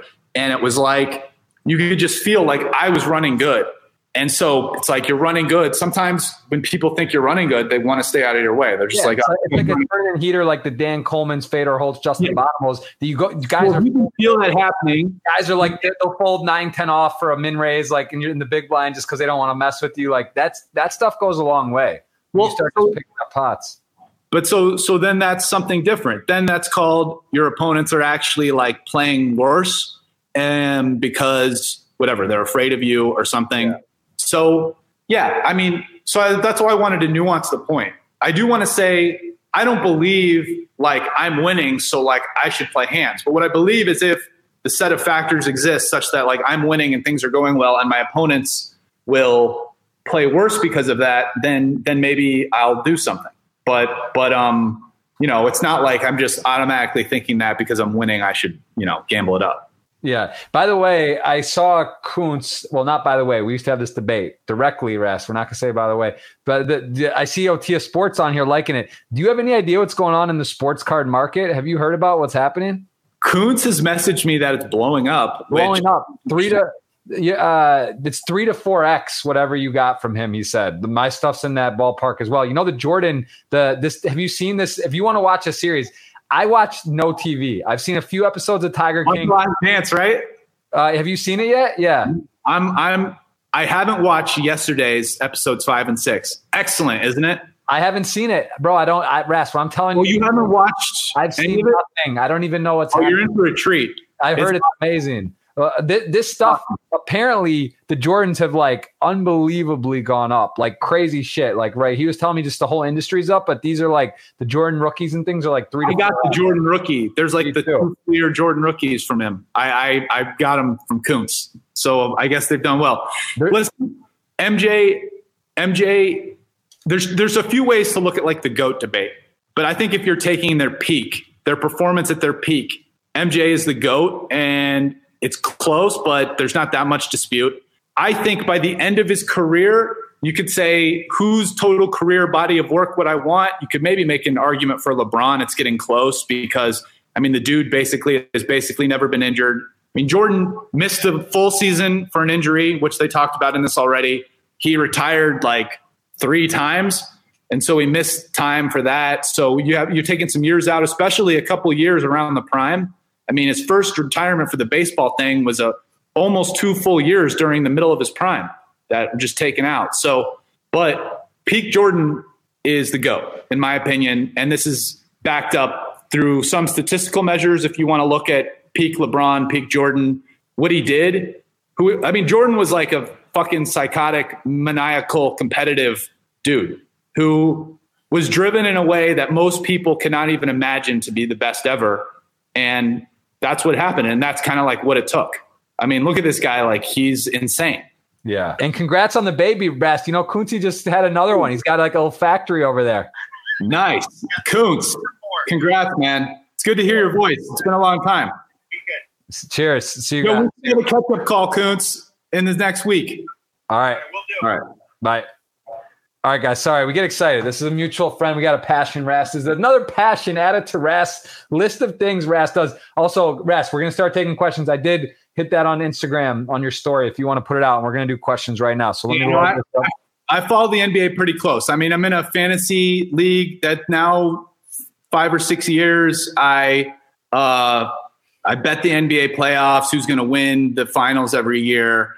Um, I mean, you know, obviously, uh, poker. I refuse to pay juice, but um, you know, there's a bunch of people, especially when it gets to the playoffs and who's going to win the finals. Like, there's always people who want the other side. Right. So you know, chats, whatever. It's fun. I love it. I effing love it. Actually, We are made money betting the NBA in my life. You've I'm what? not saying I'm super good, but I've, I'm up betting the NBA in my life. Well, I mean, listen, I was on the Golden State train from year one. I thought that they were like the truth, the this, the oh, three point shooting can't win championships. Yeah, right. I think you. I think you. I think that. uh I think you lost that. uh Was that? It was at my. We were watching my condo in Vegas that game. I think I did lose. That was the one. I mean, because I bet them. that was sick. I bet them every year. I, I didn't bet them versus Toronto, whatever, this year, but I bet them every year. I bet them four years in a row, and we did lose that that one. We did lose that one year. But I mean, you know, three and, I mean, and hmm. that was I mean that was one of the more amazing finals ever. LeBron, the fact like if you actually really think about LeBron's mental state and him like what he did there, like he's probably trapped in Cleveland. If he doesn't get that title, he can't leave Cleveland without a title. Listen, LeBron, man, LeBron has played really, really good. I mean, like it's it's this like I don't want to slight LeBron when I say like I think MJ's the goat at his peak and LeBron's number two because LeBron's fucking amazing. Like how he played in that series with Golden State. How about how he played? Do you remember they they got swept the next year in Durant's first year? But game one, when they went to overtime and J.R. Smith had the huge blunder, he played one of the most amazing games of basketball I've ever seen a human being play. And that game one, yeah, like single handedly almost beat the Warriors in Golden State. Like, dude was unreal. Like here's the thing is like I don't people don't realize because it's so long ago. We're talking about the 80s. Like Jordan, there's like, do you know that Jordan averaged over 40 points a game? Or like in his early career, he averaged like 40 points a game in his like first six years. Now his team didn't do that well in like three of those years. Against like the Celtics team that won the championship, he almost averaged 50 that one year. Like Jordan uh later on, like once they broke through the Pistons, they essentially won six titles in a row. Was, I mean, was the uh, was Jordan uh, coached by Doug Collins? He was. He was coached by Doug Collins. I saw a picture of that, and I because I remember Doug Collins. I thought was the Pistons coach. I think no, right before. Well, I, I, don't know. Doug Collins had a super long coaching career. He probably yeah. coached a bunch of places, but I believe it was Doug Collins before Phil Jackson. Uh, Phil Jackson was an assistant under Doug Collins, and they they made they made the switch, right? Which was a tough which was a tough call, but I mean, you know, Phil obviously, even if some of the technical stuff, in my opinion, about the triangle and whatever was overblown, Phil clearly was excellent at managing the many personalities on the team, getting Michael to buy into. Uh, uh, Doug Collins was just like give the ball to Michael and let him do everything. And uh, Doug Collins was a little bit more, hey, got to get your teammates involved and make sure like they're doing well. And that kind of changed Michael's focus a little bit. They talk about this in the Last Dance as well, yeah. and and also Phil just managing like very interesting. Like even look at what Phil did with Rodman in this example in the Last Dance. Like during this season, they like basically get let Rodman go to Vegas to party because he was getting really like disinterested and unfocused after Pippen came back, and then Rodman came back from that and was dialed in. And Phil just had a very good way of like managing all these guys who at this point now in their the, the, the sixth championship season, you know, they're all famous, they're all celebrities. How do you keep these guys dialed in? How do you keep them performing at this level? And Phil knew what to do. So that that was really his strength, in my opinion, not the X's and O's shit, triangle offense, whatever. I mean, maybe it was good, maybe not. I mean, no one uses it anymore, so it couldn't have been that great. but um, yeah, it's uh pretty crazy, man. It's crazy stuff. All right, let's rest. This is always fun. Let's dive in. Let's get some. I just want to say thank you, everybody, for writing all these questions. I uh, I appreciate the love and the interest, and let's let's try to. I might not spend a super long. Maybe we'll digress, but I'm going to try to get through more questions as opposed to spending a long time on them.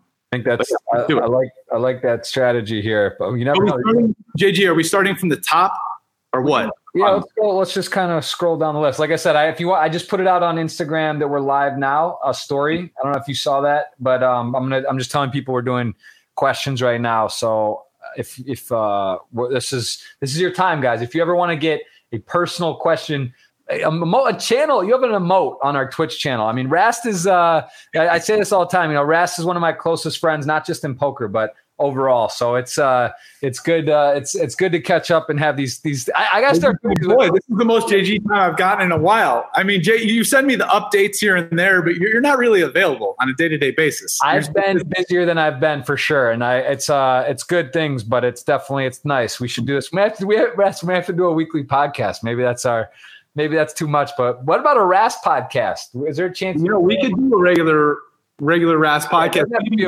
maybe if we did a regular, shorten them down so they're like 30 minutes to an hour as opposed I'll, to. I'll tell you what would be a great thing we could do on Twitch in particular, because I've been streaming a lot. When I get down to like one or two tables, it's much easier to sort of uh, chat and relax. Like later at night, so it's kind of good your time as well. We could, I could, we could chat a bit on Twitch while I'm in like one tournament left or something, like yeah. for a bit. That's a good way to do it. So we keep in touch, and you get to be on the show. People get the rasty emotes out. So I think that, that's good. That is a good idea. That makes it a little bit less flexible on the timing, but I, I will try. I'll make it a big window. I'm out there for 10 hour gaps. You know, you could just you pop on for 20, 30, 10, just say hi, check in, see what's happening, put a little energy on a, a flip. No more foreplay, JG. Let's get to these questions. All right, we're in, guys. I can't take it. We're going live. Uh, oh, hold on. Okay. Here's a, here's a question right away in the live on the YouTube chat.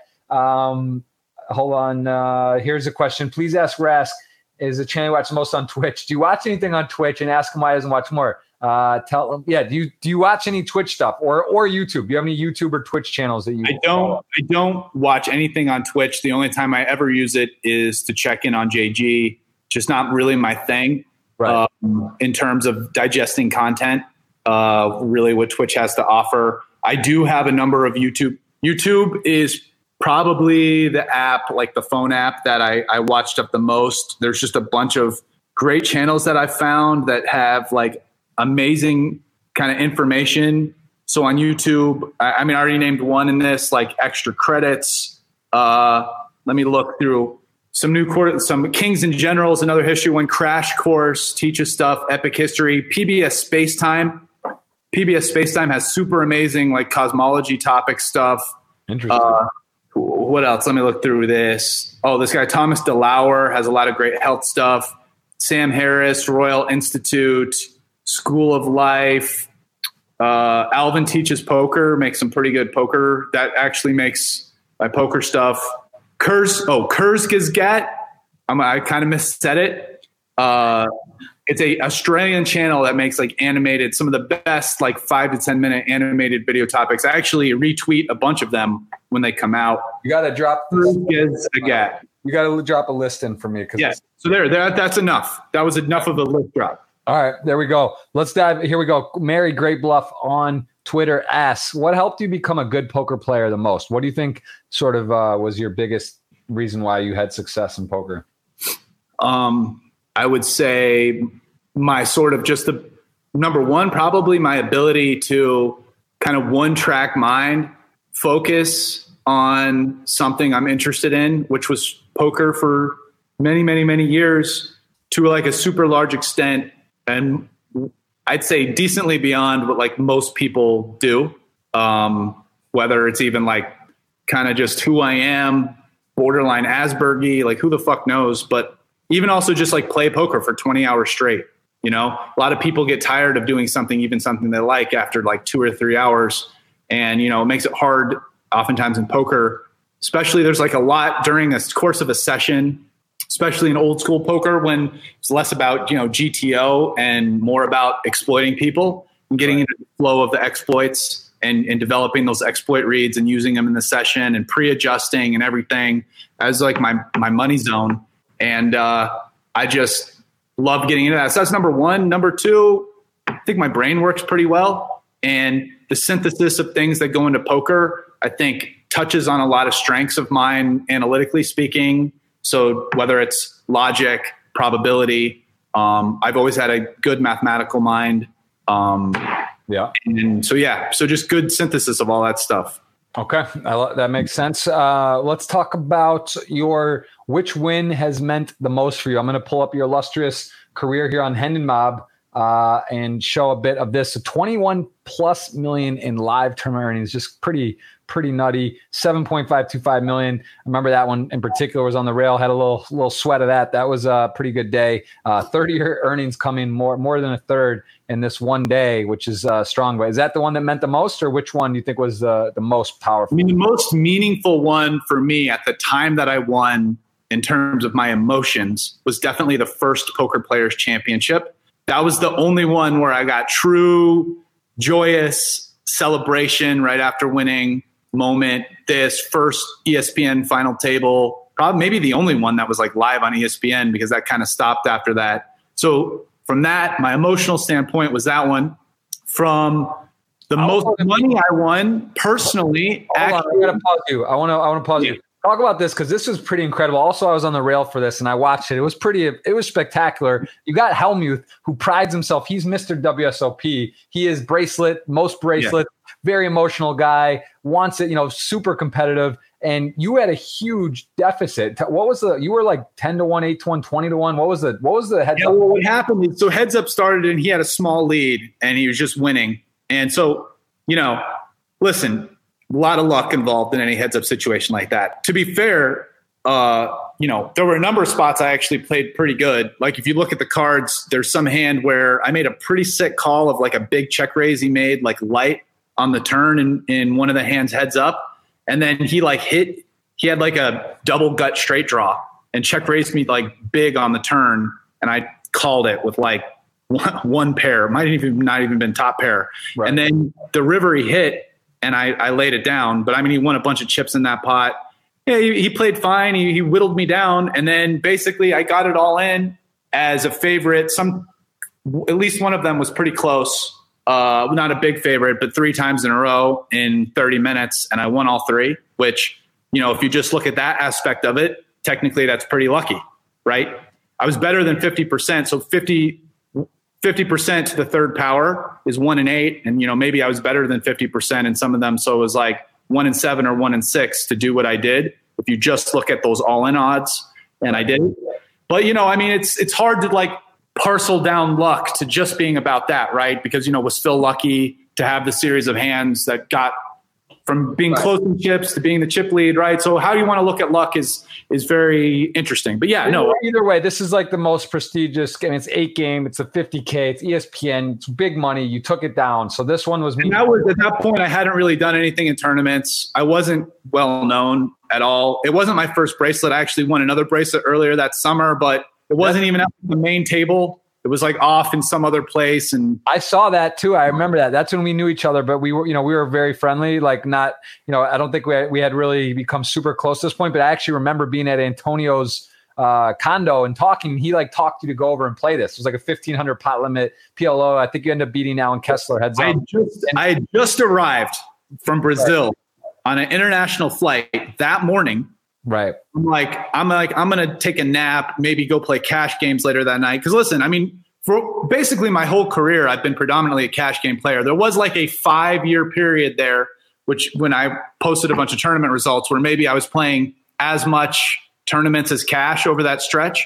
But um, you know, I've been playing poker eight, 17, 18 years, and for most of that time, I played mostly cash games. So up until this point, I'd been almost solely a cash game player.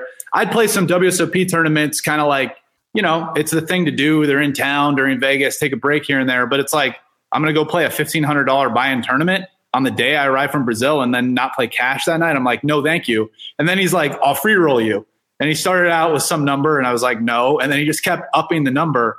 And I think eventually it got to like 40 or 45%, like one time free roll, no makeup. And I just like, well, I mean, this is a pretty good deal.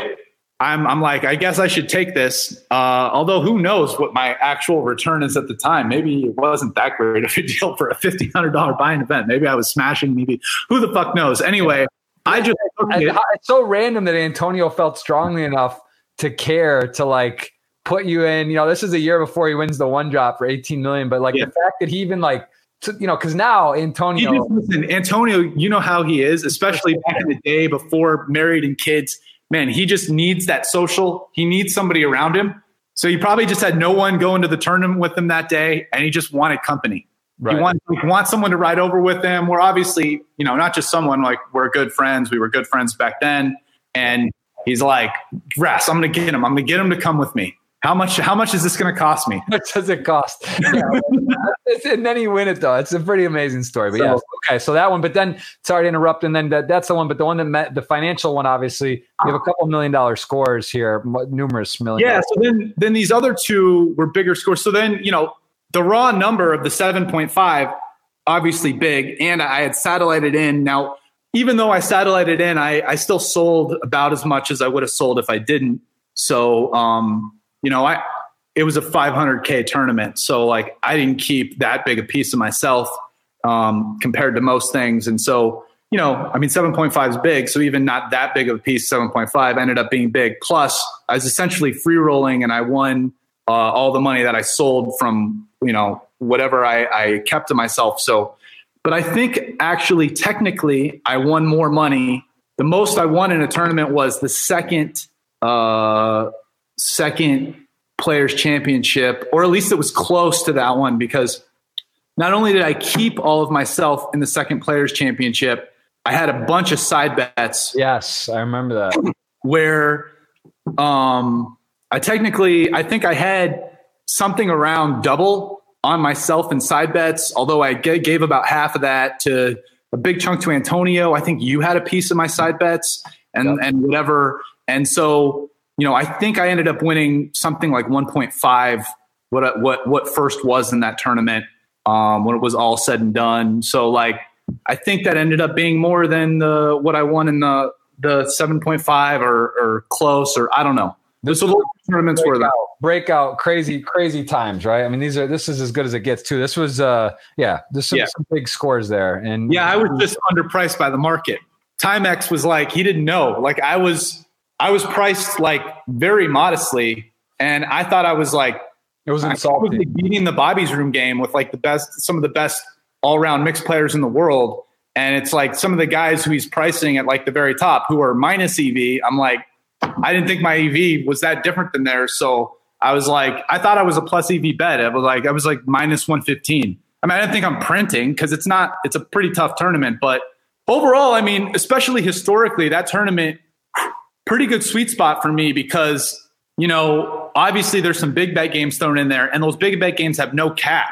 So you got the no cap big bet plus the limit. So I'm I'm feel like especially around the time I won that second bracelet, like uh, man, I, I probably was around one of the highest EV guys in the field because I had all my no limit experience. And this was even a few years ago when I was better in 2017 or whatever than today uh, after three years of not playing as much no limit. Plus, I'm probably a little bit better. I'm better overall at mix, but I was still quite strong then. So the second one, and the second one meant a lot to me too, because it's like it's almost like, oh, listen, I'm not as competitive as Mike, but you got to use everything to like work yourself up, you know. And so the fact that Timex slighted me with those those uh with that that markup and stuff, and I was like, that's why right after I won, I was like, this was for you, Timex.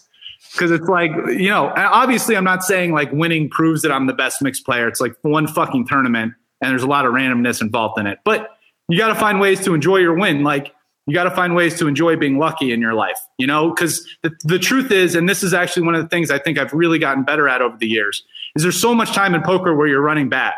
And whenever you're running bad, especially in tournament play, because like, you know, it's like to do well in tournaments requires a lot of luck.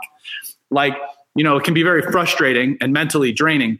So I think like, you know, you want to try to minimize that, but the truth is that some of that's going to happen. But then the flip side is, is like, you got to enjoy when you're running good too, mentally. You know, you got to maybe not at the table with the winner's tilt, but you got to feel good about it when things go right. So, right. Yeah. That's, uh, yeah, it makes, makes a ton of, a ton of sense. Um, okay. So those are, so that, that, I think again, we, we've covered, we've covered this before on Rast kind of poker career and some of the bigs in the first podcast, but that's good. It's some of the questions people want to know and and understand. Uh, so that's one. What is the the biggest challenge you see for more success for yourself in the next three to five years? I guess poker or otherwise. What do you see in the next kind of upcoming challenges with your your yeah. day life?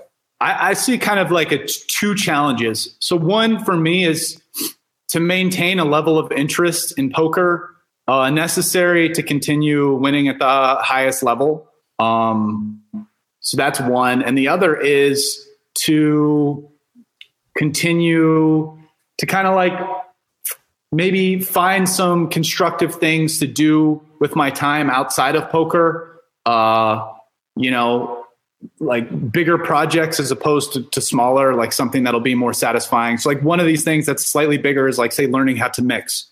Like I feel like that's a pretty cool hobby that if I spend a couple years on it, two years from now, the me that knows how to mix and DJ, that's like a cool skill to add. But is there something else like, um, you know, something else that beyond just like a fun hobby for me to get into? I don't know. I don't have anything right now, uh, so to speak. But so, but yeah, uh, an, another way to make money. Who knows? I mean, beyond just investing in things. So that's you know so that that's definitely part of it. That, that's how I'd answer that. Yeah. Okay. Um, sports. People asking about sports. Basketball is the one I follow. Beyond that, a little bit soccer, mostly through talking with my son Christian, who's trying to go pro. outside of that, I don't don't follow very much. But far and away, what I follow, what I know about, is the NBA. Okay. Uh, favorite casino game besides poker? I mean, if you had to pick one, you got to you want to blow some time. If you're not a big gambler, I know you, you're not pit action guy. I had to pick one. I guess I pick craps, but I mean, I, I don't really enjoy any casino games. Okay. Uh, what is your po- biggest poker related regret? Maybe a time you played a game you shouldn't have. You took a shot. You were online. You did. Yeah, I'd say I'd say right now it would be that in the last three years, I probably, uh, you know, I spent I I've taken up a few things. I've learned learned how to trade and and some other stuff, and it's it's been cool. But maybe if I had spent some less time on that and stayed up with no limit hold'em, maybe maybe that. Not a huge regret, but I, I'd say if I could click a button right now and change the past me without having to go through all that and be the me that spent the time I learned trading and instead focused on continuing to play no limit hold'em, probably would have been better, definitely financially. Um, although I wouldn't have learned kind of like a new skill. So I, I don't know. I don't have any huge regrets. And with in general, I try not to view life that way, and uh, definitely don't have anything that's really eating at me with poker for sure. No. Okay. Um, I like this question here about when you, uh, how did your lifestyle change? Uh, your mindset or, or, your mindset overall after cashing that 7.5 million in the super high roller bowl. Did did you find basically zero. But but like what about yeah but in terms people of look at that people look at that number and yeah i mean it was like a pretty big win but i mean by 2015 or 16 like i'd already been playing high stakes poker for years. I already had a pretty big size bankroll. As far as people even playing the 500k tournament i probably had a larger bankroll than most of the non amateur players in the field, most of the professional poker players. Right. Like I said, I didn't keep, uh, you know, I didn't win anywhere near 100% of that money because I sold a pretty big piece. Now, it was a big chunk and a big add to my role, but like I, nothing changed really. I mean, maybe the biggest thing is, you know, I probably wouldn't have, if I didn't win that within the next year, I probably don't buy my Tesla. I own a Tesla now. So that's probably the biggest thing. I was like, I wanted to shift to having an electric car, and I put solar panels on my roof um, so that I'm net. My net contribution, energy wise, is at least even.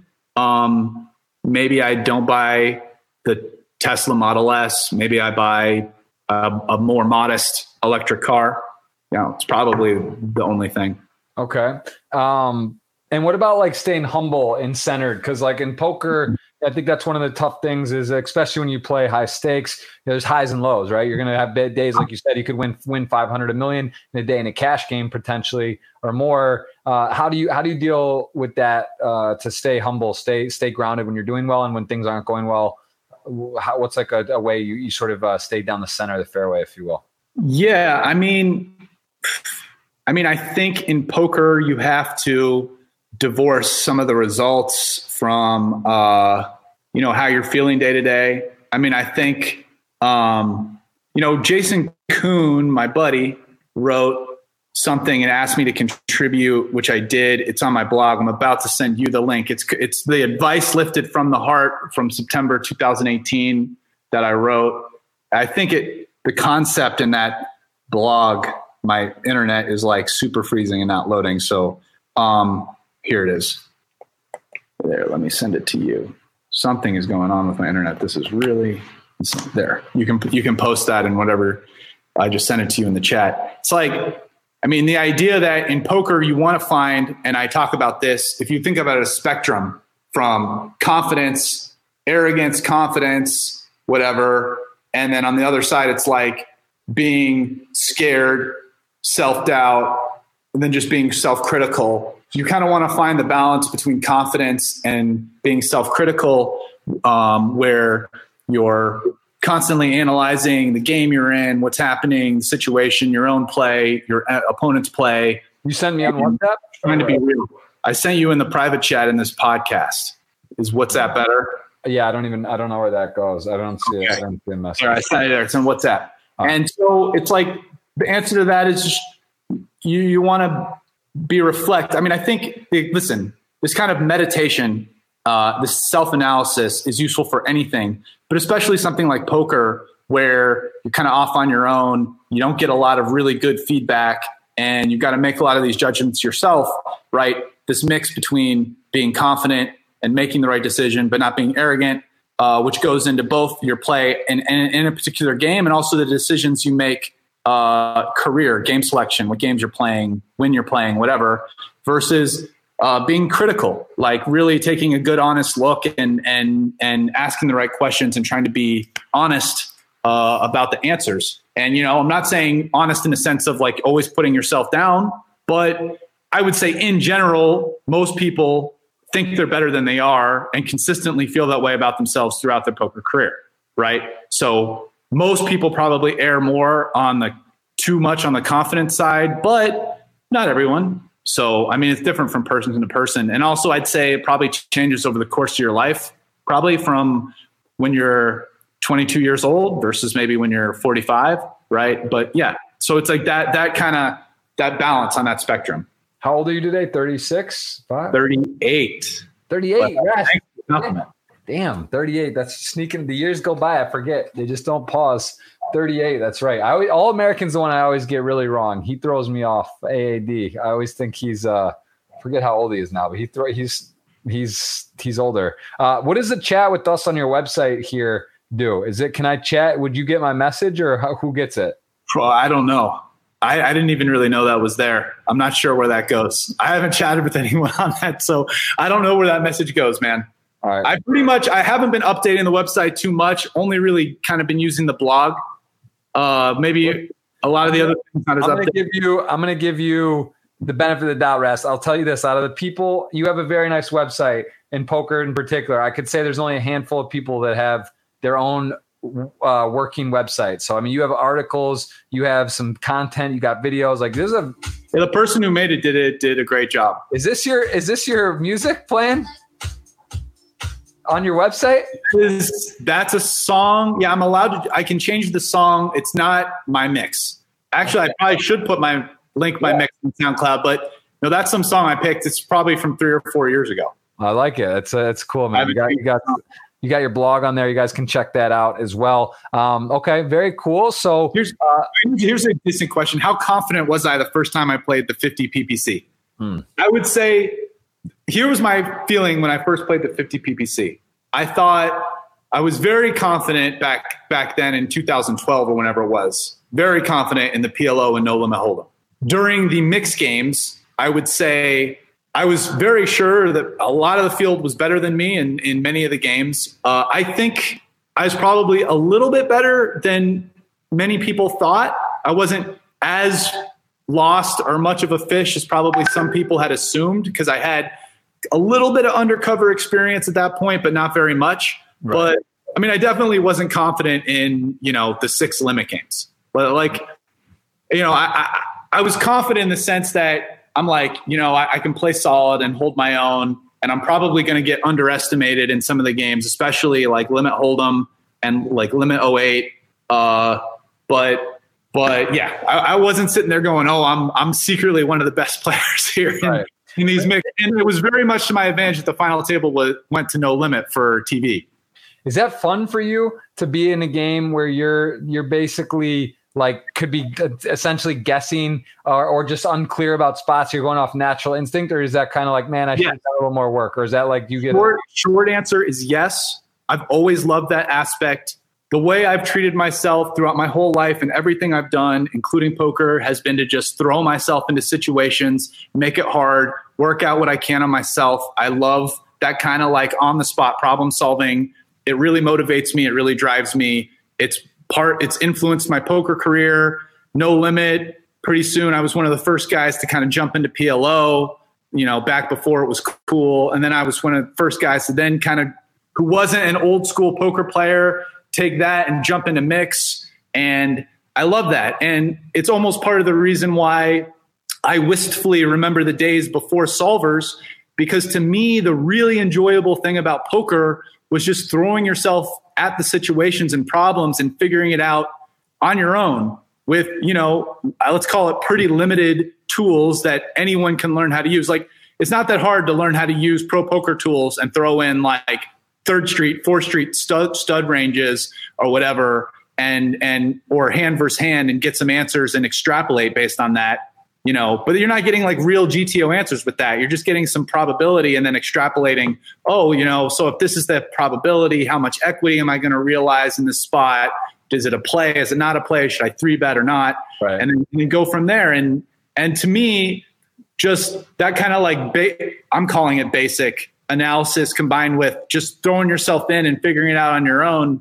That's what i always loved. Right. And some of that let's call it problem solving mystique I'm not saying there aren't complex things, but a lot, some of that is gone now with solvers giving you the answer. Now, clearly, and I don't want to take away from the fact that there's a solvers, there's a ton of questions. There's a massive space to analyze and a lot of like things to look at. There's a lot of ways that not only can you look at the right GTO play and extrapolate out more general ways to play correct GTO, but clearly solvers can also help you teach you how to exploit against someone who has tendencies. So obviously, there's a lot of ways to refine and use this. And I'm not even saying it's not complex; it's extremely complex. But you know, it is using a tool very in depth to analyze and get answers to something rather than kind of doing it on your own in a very cavalier, let's call it cowboy kind of way. And I like the cowboy way. I've always liked the cowboy way. I think it's more fun um, than using the tool, which has driven my poker career very much over the last five or six years as I've been drawn to the stuff that I think is more fun as a way to play as opposed to, you know, just, you know, mechanically doing whatever's best and maximizing my time. Now, right. I don't want to say that I don't use solvers. I, I obviously have. I own PioSolver. I know how to use it, although not like super, super well, probably compared to some people but you know, I know how to put in hands and put in spots and you know, put in various bet sizes and whatever. But um, but yeah, yeah, so you're, it makes sense. Um, what, someone asked me about WSOP and the postponement of it. It's kind of crazy, right? The no sports, no WSOP. It's sort of like part of your routine, if you will being in Vegas and whatnot. How would you play the postponed one? What do you think about online WSOP? Would you travel? Let's say they had the full schedule. I mean, you're not so into tournaments at the moment. Would you go to Canada or Mexico if you could play online the full schedule of WSOP? Uh, what are your thoughts on the WSOP and what's going on with that? Um, I will probably not travel for the WSOP. No. Uh, if the WSOP is in Vegas, like normal, I'll probably end up playing. I've traveled to one WSOP Europe, and I mean, it was cool. Juliana came with me. It was in Berlin. Weren't you there too? We, we hung out. There. We were there. We hung out a bunch. That's right. We were there. Uh, yeah. I mean, listen, the tournament turnout compared to Vegas WSOP is like way less, and um, you know, I mean, makes it easy to win a bracelet. Can't say I care like too much about that. It's nice, but I'm not going to go travel somewhere just to try to win easy bracelets. You know, I, I just if the WSOP is in Vegas, I'll do it. I probably won't go if it's somewhere else, but I'm, you know, I'm not going to rule it out. But I'm saying if, if, they mimic the schedule on one of the sites online, they just took the exact schedule they had planned, they throw it up so you can play online. Would you play it online? Uh, yeah, I might. I might play some. I mean, it's yeah, I might. I might end up playing some of them if they're online. Okay. Um, people asking they want to know about how you achieve success. We've talked about this. Craziest prop bet anymore in sight. And i mean I, it's right here i think on your website as uh with the bicycle there. I mean that's yeah. go to my website. Show them jg go to the blog. Go to blog. Click over there. Oh let me get to the blog. Yep. Okay. Okay. Now scroll down. You might have to go to the past. Now on here as you do scroll down and find the bike bet blocks. Okay? I'll tell them i did a series of three bike prop bets starting from I bet on Dan to someone go to more older posts. Okay. Come on, man. You know how to use you know how to use internet. It's hard, but I'm fine. there. Bike bets part two. There's part two and part one. All right. So part one is about the ones that I didn't do, which is betting on Dan and number, and then someone bet me and then bought out. And then second one Part two is a much longer post going through the bike bet I did. This was easily the craziest pop bet I did. Essentially, without training, I had to ride a road bike from Vegas, sign in Vegas to LA, which was about 300 miles. That's the route. I had to do it in under 48 hours, uh, and that that's it. And um, I barely did it, and it was one of the hardest things in my life. And that was about the journey. If you want to read about it, it's pretty interesting. Part one, which has some background about how it got there and why that was even a thing, because it started with Dan's proposition and uh, it's a it's a pretty interesting part. One is very interesting from a gambling perspective, which probably a lot of people on this podcast like, like fun gambling stories. And then part two is like my own doing a bet fun gambling story. Yeah, that's that. It, it's the numbers and the the actual the whole thing. That's got that's something to just be proud. Those are one of those things. Looking back in your career, you'll be like, that was pretty awesome. Like that was this just I won. I won the crew a lot of money because Dan. Uh, listen, here's the truth. Dan, so in the second bet, I'd hired Dan to be my coach. I gave him 25% of the action. He had a coach, Nate, who was his like primary coach. Okay. Nate. so then Dan bets me for the third bet. After we make the bet, I'm talking, I'm trying to I have 24 hours to basically get everything together. Now, now I'm betting Dan. So anything I was going to get from Dan, I'm now not getting because he's the guy betting me. I talked to Nate. Dan's coach, bike expert, looks at the wind map comes back to me and tells me, I have a 0% chance of doing this, but you might as well give it a good old college try. I then try to buy out, but Perkins has already bought his private jet to come to Vegas. And they're like, any buyout starts with you just covering this private jet cost, which was like 40 or 50K and I'm like betting 100 to win 600. So I'm like, man, fuck that. I'm just going to give it a college try. So then, so then I did it. So then I shipped the thing that an expert told me I had 0% chance of doing because there was going to be a, and there was a strong wind going against me on the next, on whatever the, the next day. Wow. I, I, I gutted that one out, man. I gutted it out. And listen, I won, I believe Perkins and and Dan combined because I won 600, but I think they lost. I heard something in the one and a half plus, like one and a half to two. Like everyone else won, like over all my boys, everyone. I, I was on it. I was in yeah. on it. It was fun, fun sweat, really crazy shit.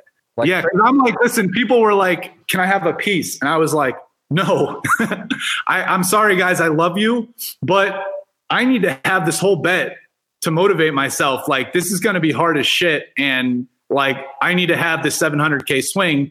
So then, you know, a bunch of people started betting them. And so they they ended, they lost more money betting other people than they actually lost to me. But so crazy. All right, well let's take let's take a couple more here. There's a lot of people asking about the monkey. Is that your pet monkey? That's not a pet monkey. What's no, a monkey? At the party, a guy uh, brought a monkey. Oh, here, here's the, and then I just put it on me. I thought it was a cool picture. I was Rick. I'm Rick with a monkey. Hey, uh, from Rick and Morty. Oh, here's one. What has been my best place in the main event of WSOP? So I, I answered this question. This is a secret shame of mine. Since I've started playing poker, I've missed the main event only one year, a year for my uh, well, wife's immigration meeting um, down in Brazil to, to get her green card and come to America to marry me. Uh, during that whole time, I've only cashed one time, and it was a like four or five hundredth place or five hundredth place or something. You'll if you look at my cashes. So it's it's a shame because one of the best events of the year, and I just fucking air it every time. I, I definitely have a problem with one of the things for that event is just staying patient because it's so long and I get in there and sometimes whatever in the first day, two day, three day, fourth day, somewhere in there, I start trying to do a little too much and somehow it just hasn't really worked out for me. I know there's monkeys who amass huge chip stacks, probably doing way worse plays than I do. But every time I do some monkey shit in the main event, it really ends up not working out. Like I, I remember I like, uh, what was it? Oh, this is one year. Let me give an example. I'm on like day two or three. This young guy shows up. I'm a great table. I got all old dudes, like four seats to my left. I got a decent amount of chips. I'm like, I'm going to ravage this table. Like they, they don't even know what's coming. I'm going to open hands. These guys aren't going to three bet me. Like I'm going to just like shit on these guys so hard. And then this young guy shows up and uh, he's like 10, 15 minutes late, right? Messy hair. I'm like, this guy's like, he doesn't give a shit. First right. hand, he, it's folded to him on the button I'm in the small blind. He was like right to my right or whatever. He opens. Okay. I decide to three bet like the pocket threes. Already bad decision. Should have just flatted. Let's just not even analyze that motherfucker. Bad decision. Okay. All right. He very first hand four bets me pretty big. And I'm just like, okay, Bayesian analysis. Here's a young dude, shows up 15 minutes late, opens his first button, four bets me the first open. Small pairs are actually pretty decent hands, other than like, you know, obviously like ace five suited would might be the nut, like not good hand. But I'm like, this is like an okay hand. I kind of had a decent stack to like, he had a little bit less chips than me. I like a decent stack to like five bet rejam. You know, like uh, if I get called, if he has ace king, then you know I'm actually doing okay. So whatever he had aces, obviously, but it's just like I'm, uh, you know, so just every once in a while something like that happens. And obviously, I just should not have three bet the dude to begin with. I should just flat play post, not play a big pot against this dude, and just ravage pre-flop in my great seat to open. So it was a bad strategic error on my decision, followed up by what might have been an okay tactical Bayesian analysis decision, although I was making a bunch of assumptions. But one of the things I had learned early in my poker career in some of these spots, like when I would play tournaments a long time ago, back when people were really bad, like 12, 13 years ago, one of the things I would tell myself is early in the day, in the first 30 minutes, in the first hour, don't do crazy shit, Brian.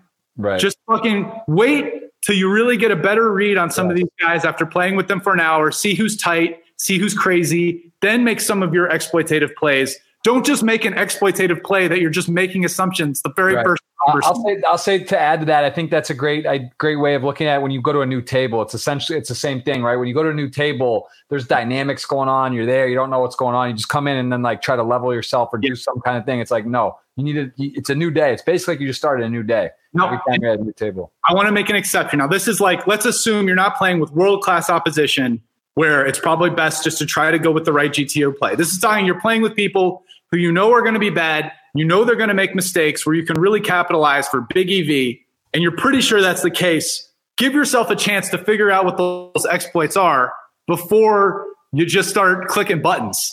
Right. You know, that's a, that's a, great thing. All right. Well, let's take, listen, Rast, we have, we're, we're, we have, guys, there is a, a, you guys just put out so many amazing questions. We've had a lot. Let's do, let's take one, one more, two more, anything that stand out to you, Rast here. Okay. Let me look. Uh, have I ever traveled around Brazil or just Rio, Sao Paulo? Um, I've spent by far the vast majority of my time in Rio, which is where my wife is from. I have gone, I have gone to Sao Paulo. I have gone, um, to the area where my wife is born in Campina Grande in the northeast, um, João Pessoa, Campina Grande, uh, that area. I haven't traveled around Brazil nearly as much as I'd like. My wife, I keep talking to my wife, like, hey, let's like rent a car and go like drive down the coast to the south, a whole bunch of great places. Um, haven't done it really. I, I end up going there. Here's the thing I'm not going as often anymore. And now when we go, we just kind of rent a place and a bunch of her family and friends come over and we hang out and it's like family time. Right. And so, um, but yeah, I really want to see more of Brazil. It's obviously a huge country, a lot of amazing places to go beyond just Rio. Although, to be fair, Rio is a fucking awesome, amazing, beautiful, vibrant city. One of the most beautiful, physically beautiful cities in the world by far. A lot of stuff to do, a lot of great beaches, a lot of great things to see. Uh, so Rio in and of itself is awesome. But yeah, I want to go see more of Brazil and I will at, at some point, but I haven't seen enough of it yet.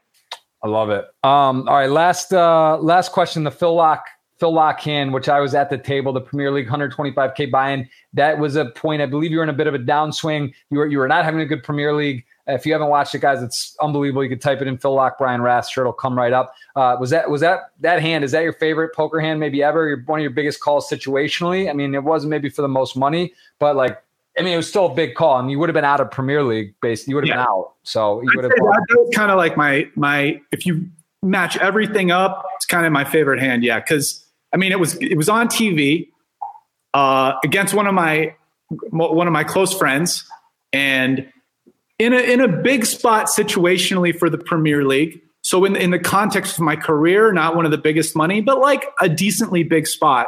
like if I didn't place really well on that, I was out. Like I had to do really well on that. So if I made that call and was wrong, I was just done in the Premier League. And a pretty obviously not a GTO call. You're generally probably not supposed to call 8x pot there. Um, you know, I kind of knew it at the time, which is as I'm talking through the hand in the four minutes. I don't do this too often, but I talk through a lot. Yeah. And, you know, it's just a big fold in the books, which is basically me saying, like, I know I'm kind of not supposed to call this, but just there was, I was working it through and just felt like Philly was running one on me. What was going for it? Had to, had to fucking ship it in there and, and look him up. I love and, it. Uh, I love it. That was that was special stuff, man. That was definitely like the, having Antonio there to just add the needle as well to, to lock and tell him he's a dumbass. He said his drink gave it away, just like you know, just the whole yeah, the drink, drink did not. Antonio makes that that actually did not influence. Right. I know, but he just he just he has all the BS. You know, he loves to uh he loves to, to add to the pain. All right, Ras, we're going to give someone a $55 ticket courtesy of Party Poker. Maybe someone spins up the dream with the 50. You never know what a 50 pack can do. So, Ras, I'm going to let you count it down. You tell me when someone's going to win this 55. I think we did cover, we covered a ton of stuff. And listen, Ras, you're, you're one of very few two time podcast guests. Don't think that a three peat's not coming. He's yeah, it's no, it's uh, dude. I know it's really is fun, and like I said, we can always not have to do an official podcast. You can come on Twitch, and you got your own King Rasty emote. Let people go go wild. Maybe get a couple deep runs. Come sweat. Uh, we got a big day of streaming as well. This today, a big day two, and a million dollar big day of streaming. Did you make it through the two hour podcast? We who are about to die salute you. Yes, this right. is all all. Let's stop it now. Boom, oh, right there. And I'm not, I'm not, hold on, I wasn't on. You got to redo the now. Holy shit. Hold on. Tweet draw. We're there. We, we, we got to tell me. So the Matrix, the, uh, the whole Matrix, the whole oh, thing, someone different might win. Shifted, or will it be the same person? be the same. Now. Boom. Paste it in. Someone's a $55 ticket. It is Labrasa Pierre. Probably pronounced it wrong, but you have a $55 ticket, my friend. Hasn't won before, first time winner. Uh, boom. King Ras, any closing words, any thoughts in this crazy time in the world? Any any message to deliver on your way out today? Man, you know, uh, thank you guys for listening in. I hope that you enjoyed the podcast. It's it's an interesting time in the world. This is obviously one of the difficulties humanity a little more difficult a little tougher a little more extreme than normal times. But listen we got through stuff like this before. We've gotten through much worse than this.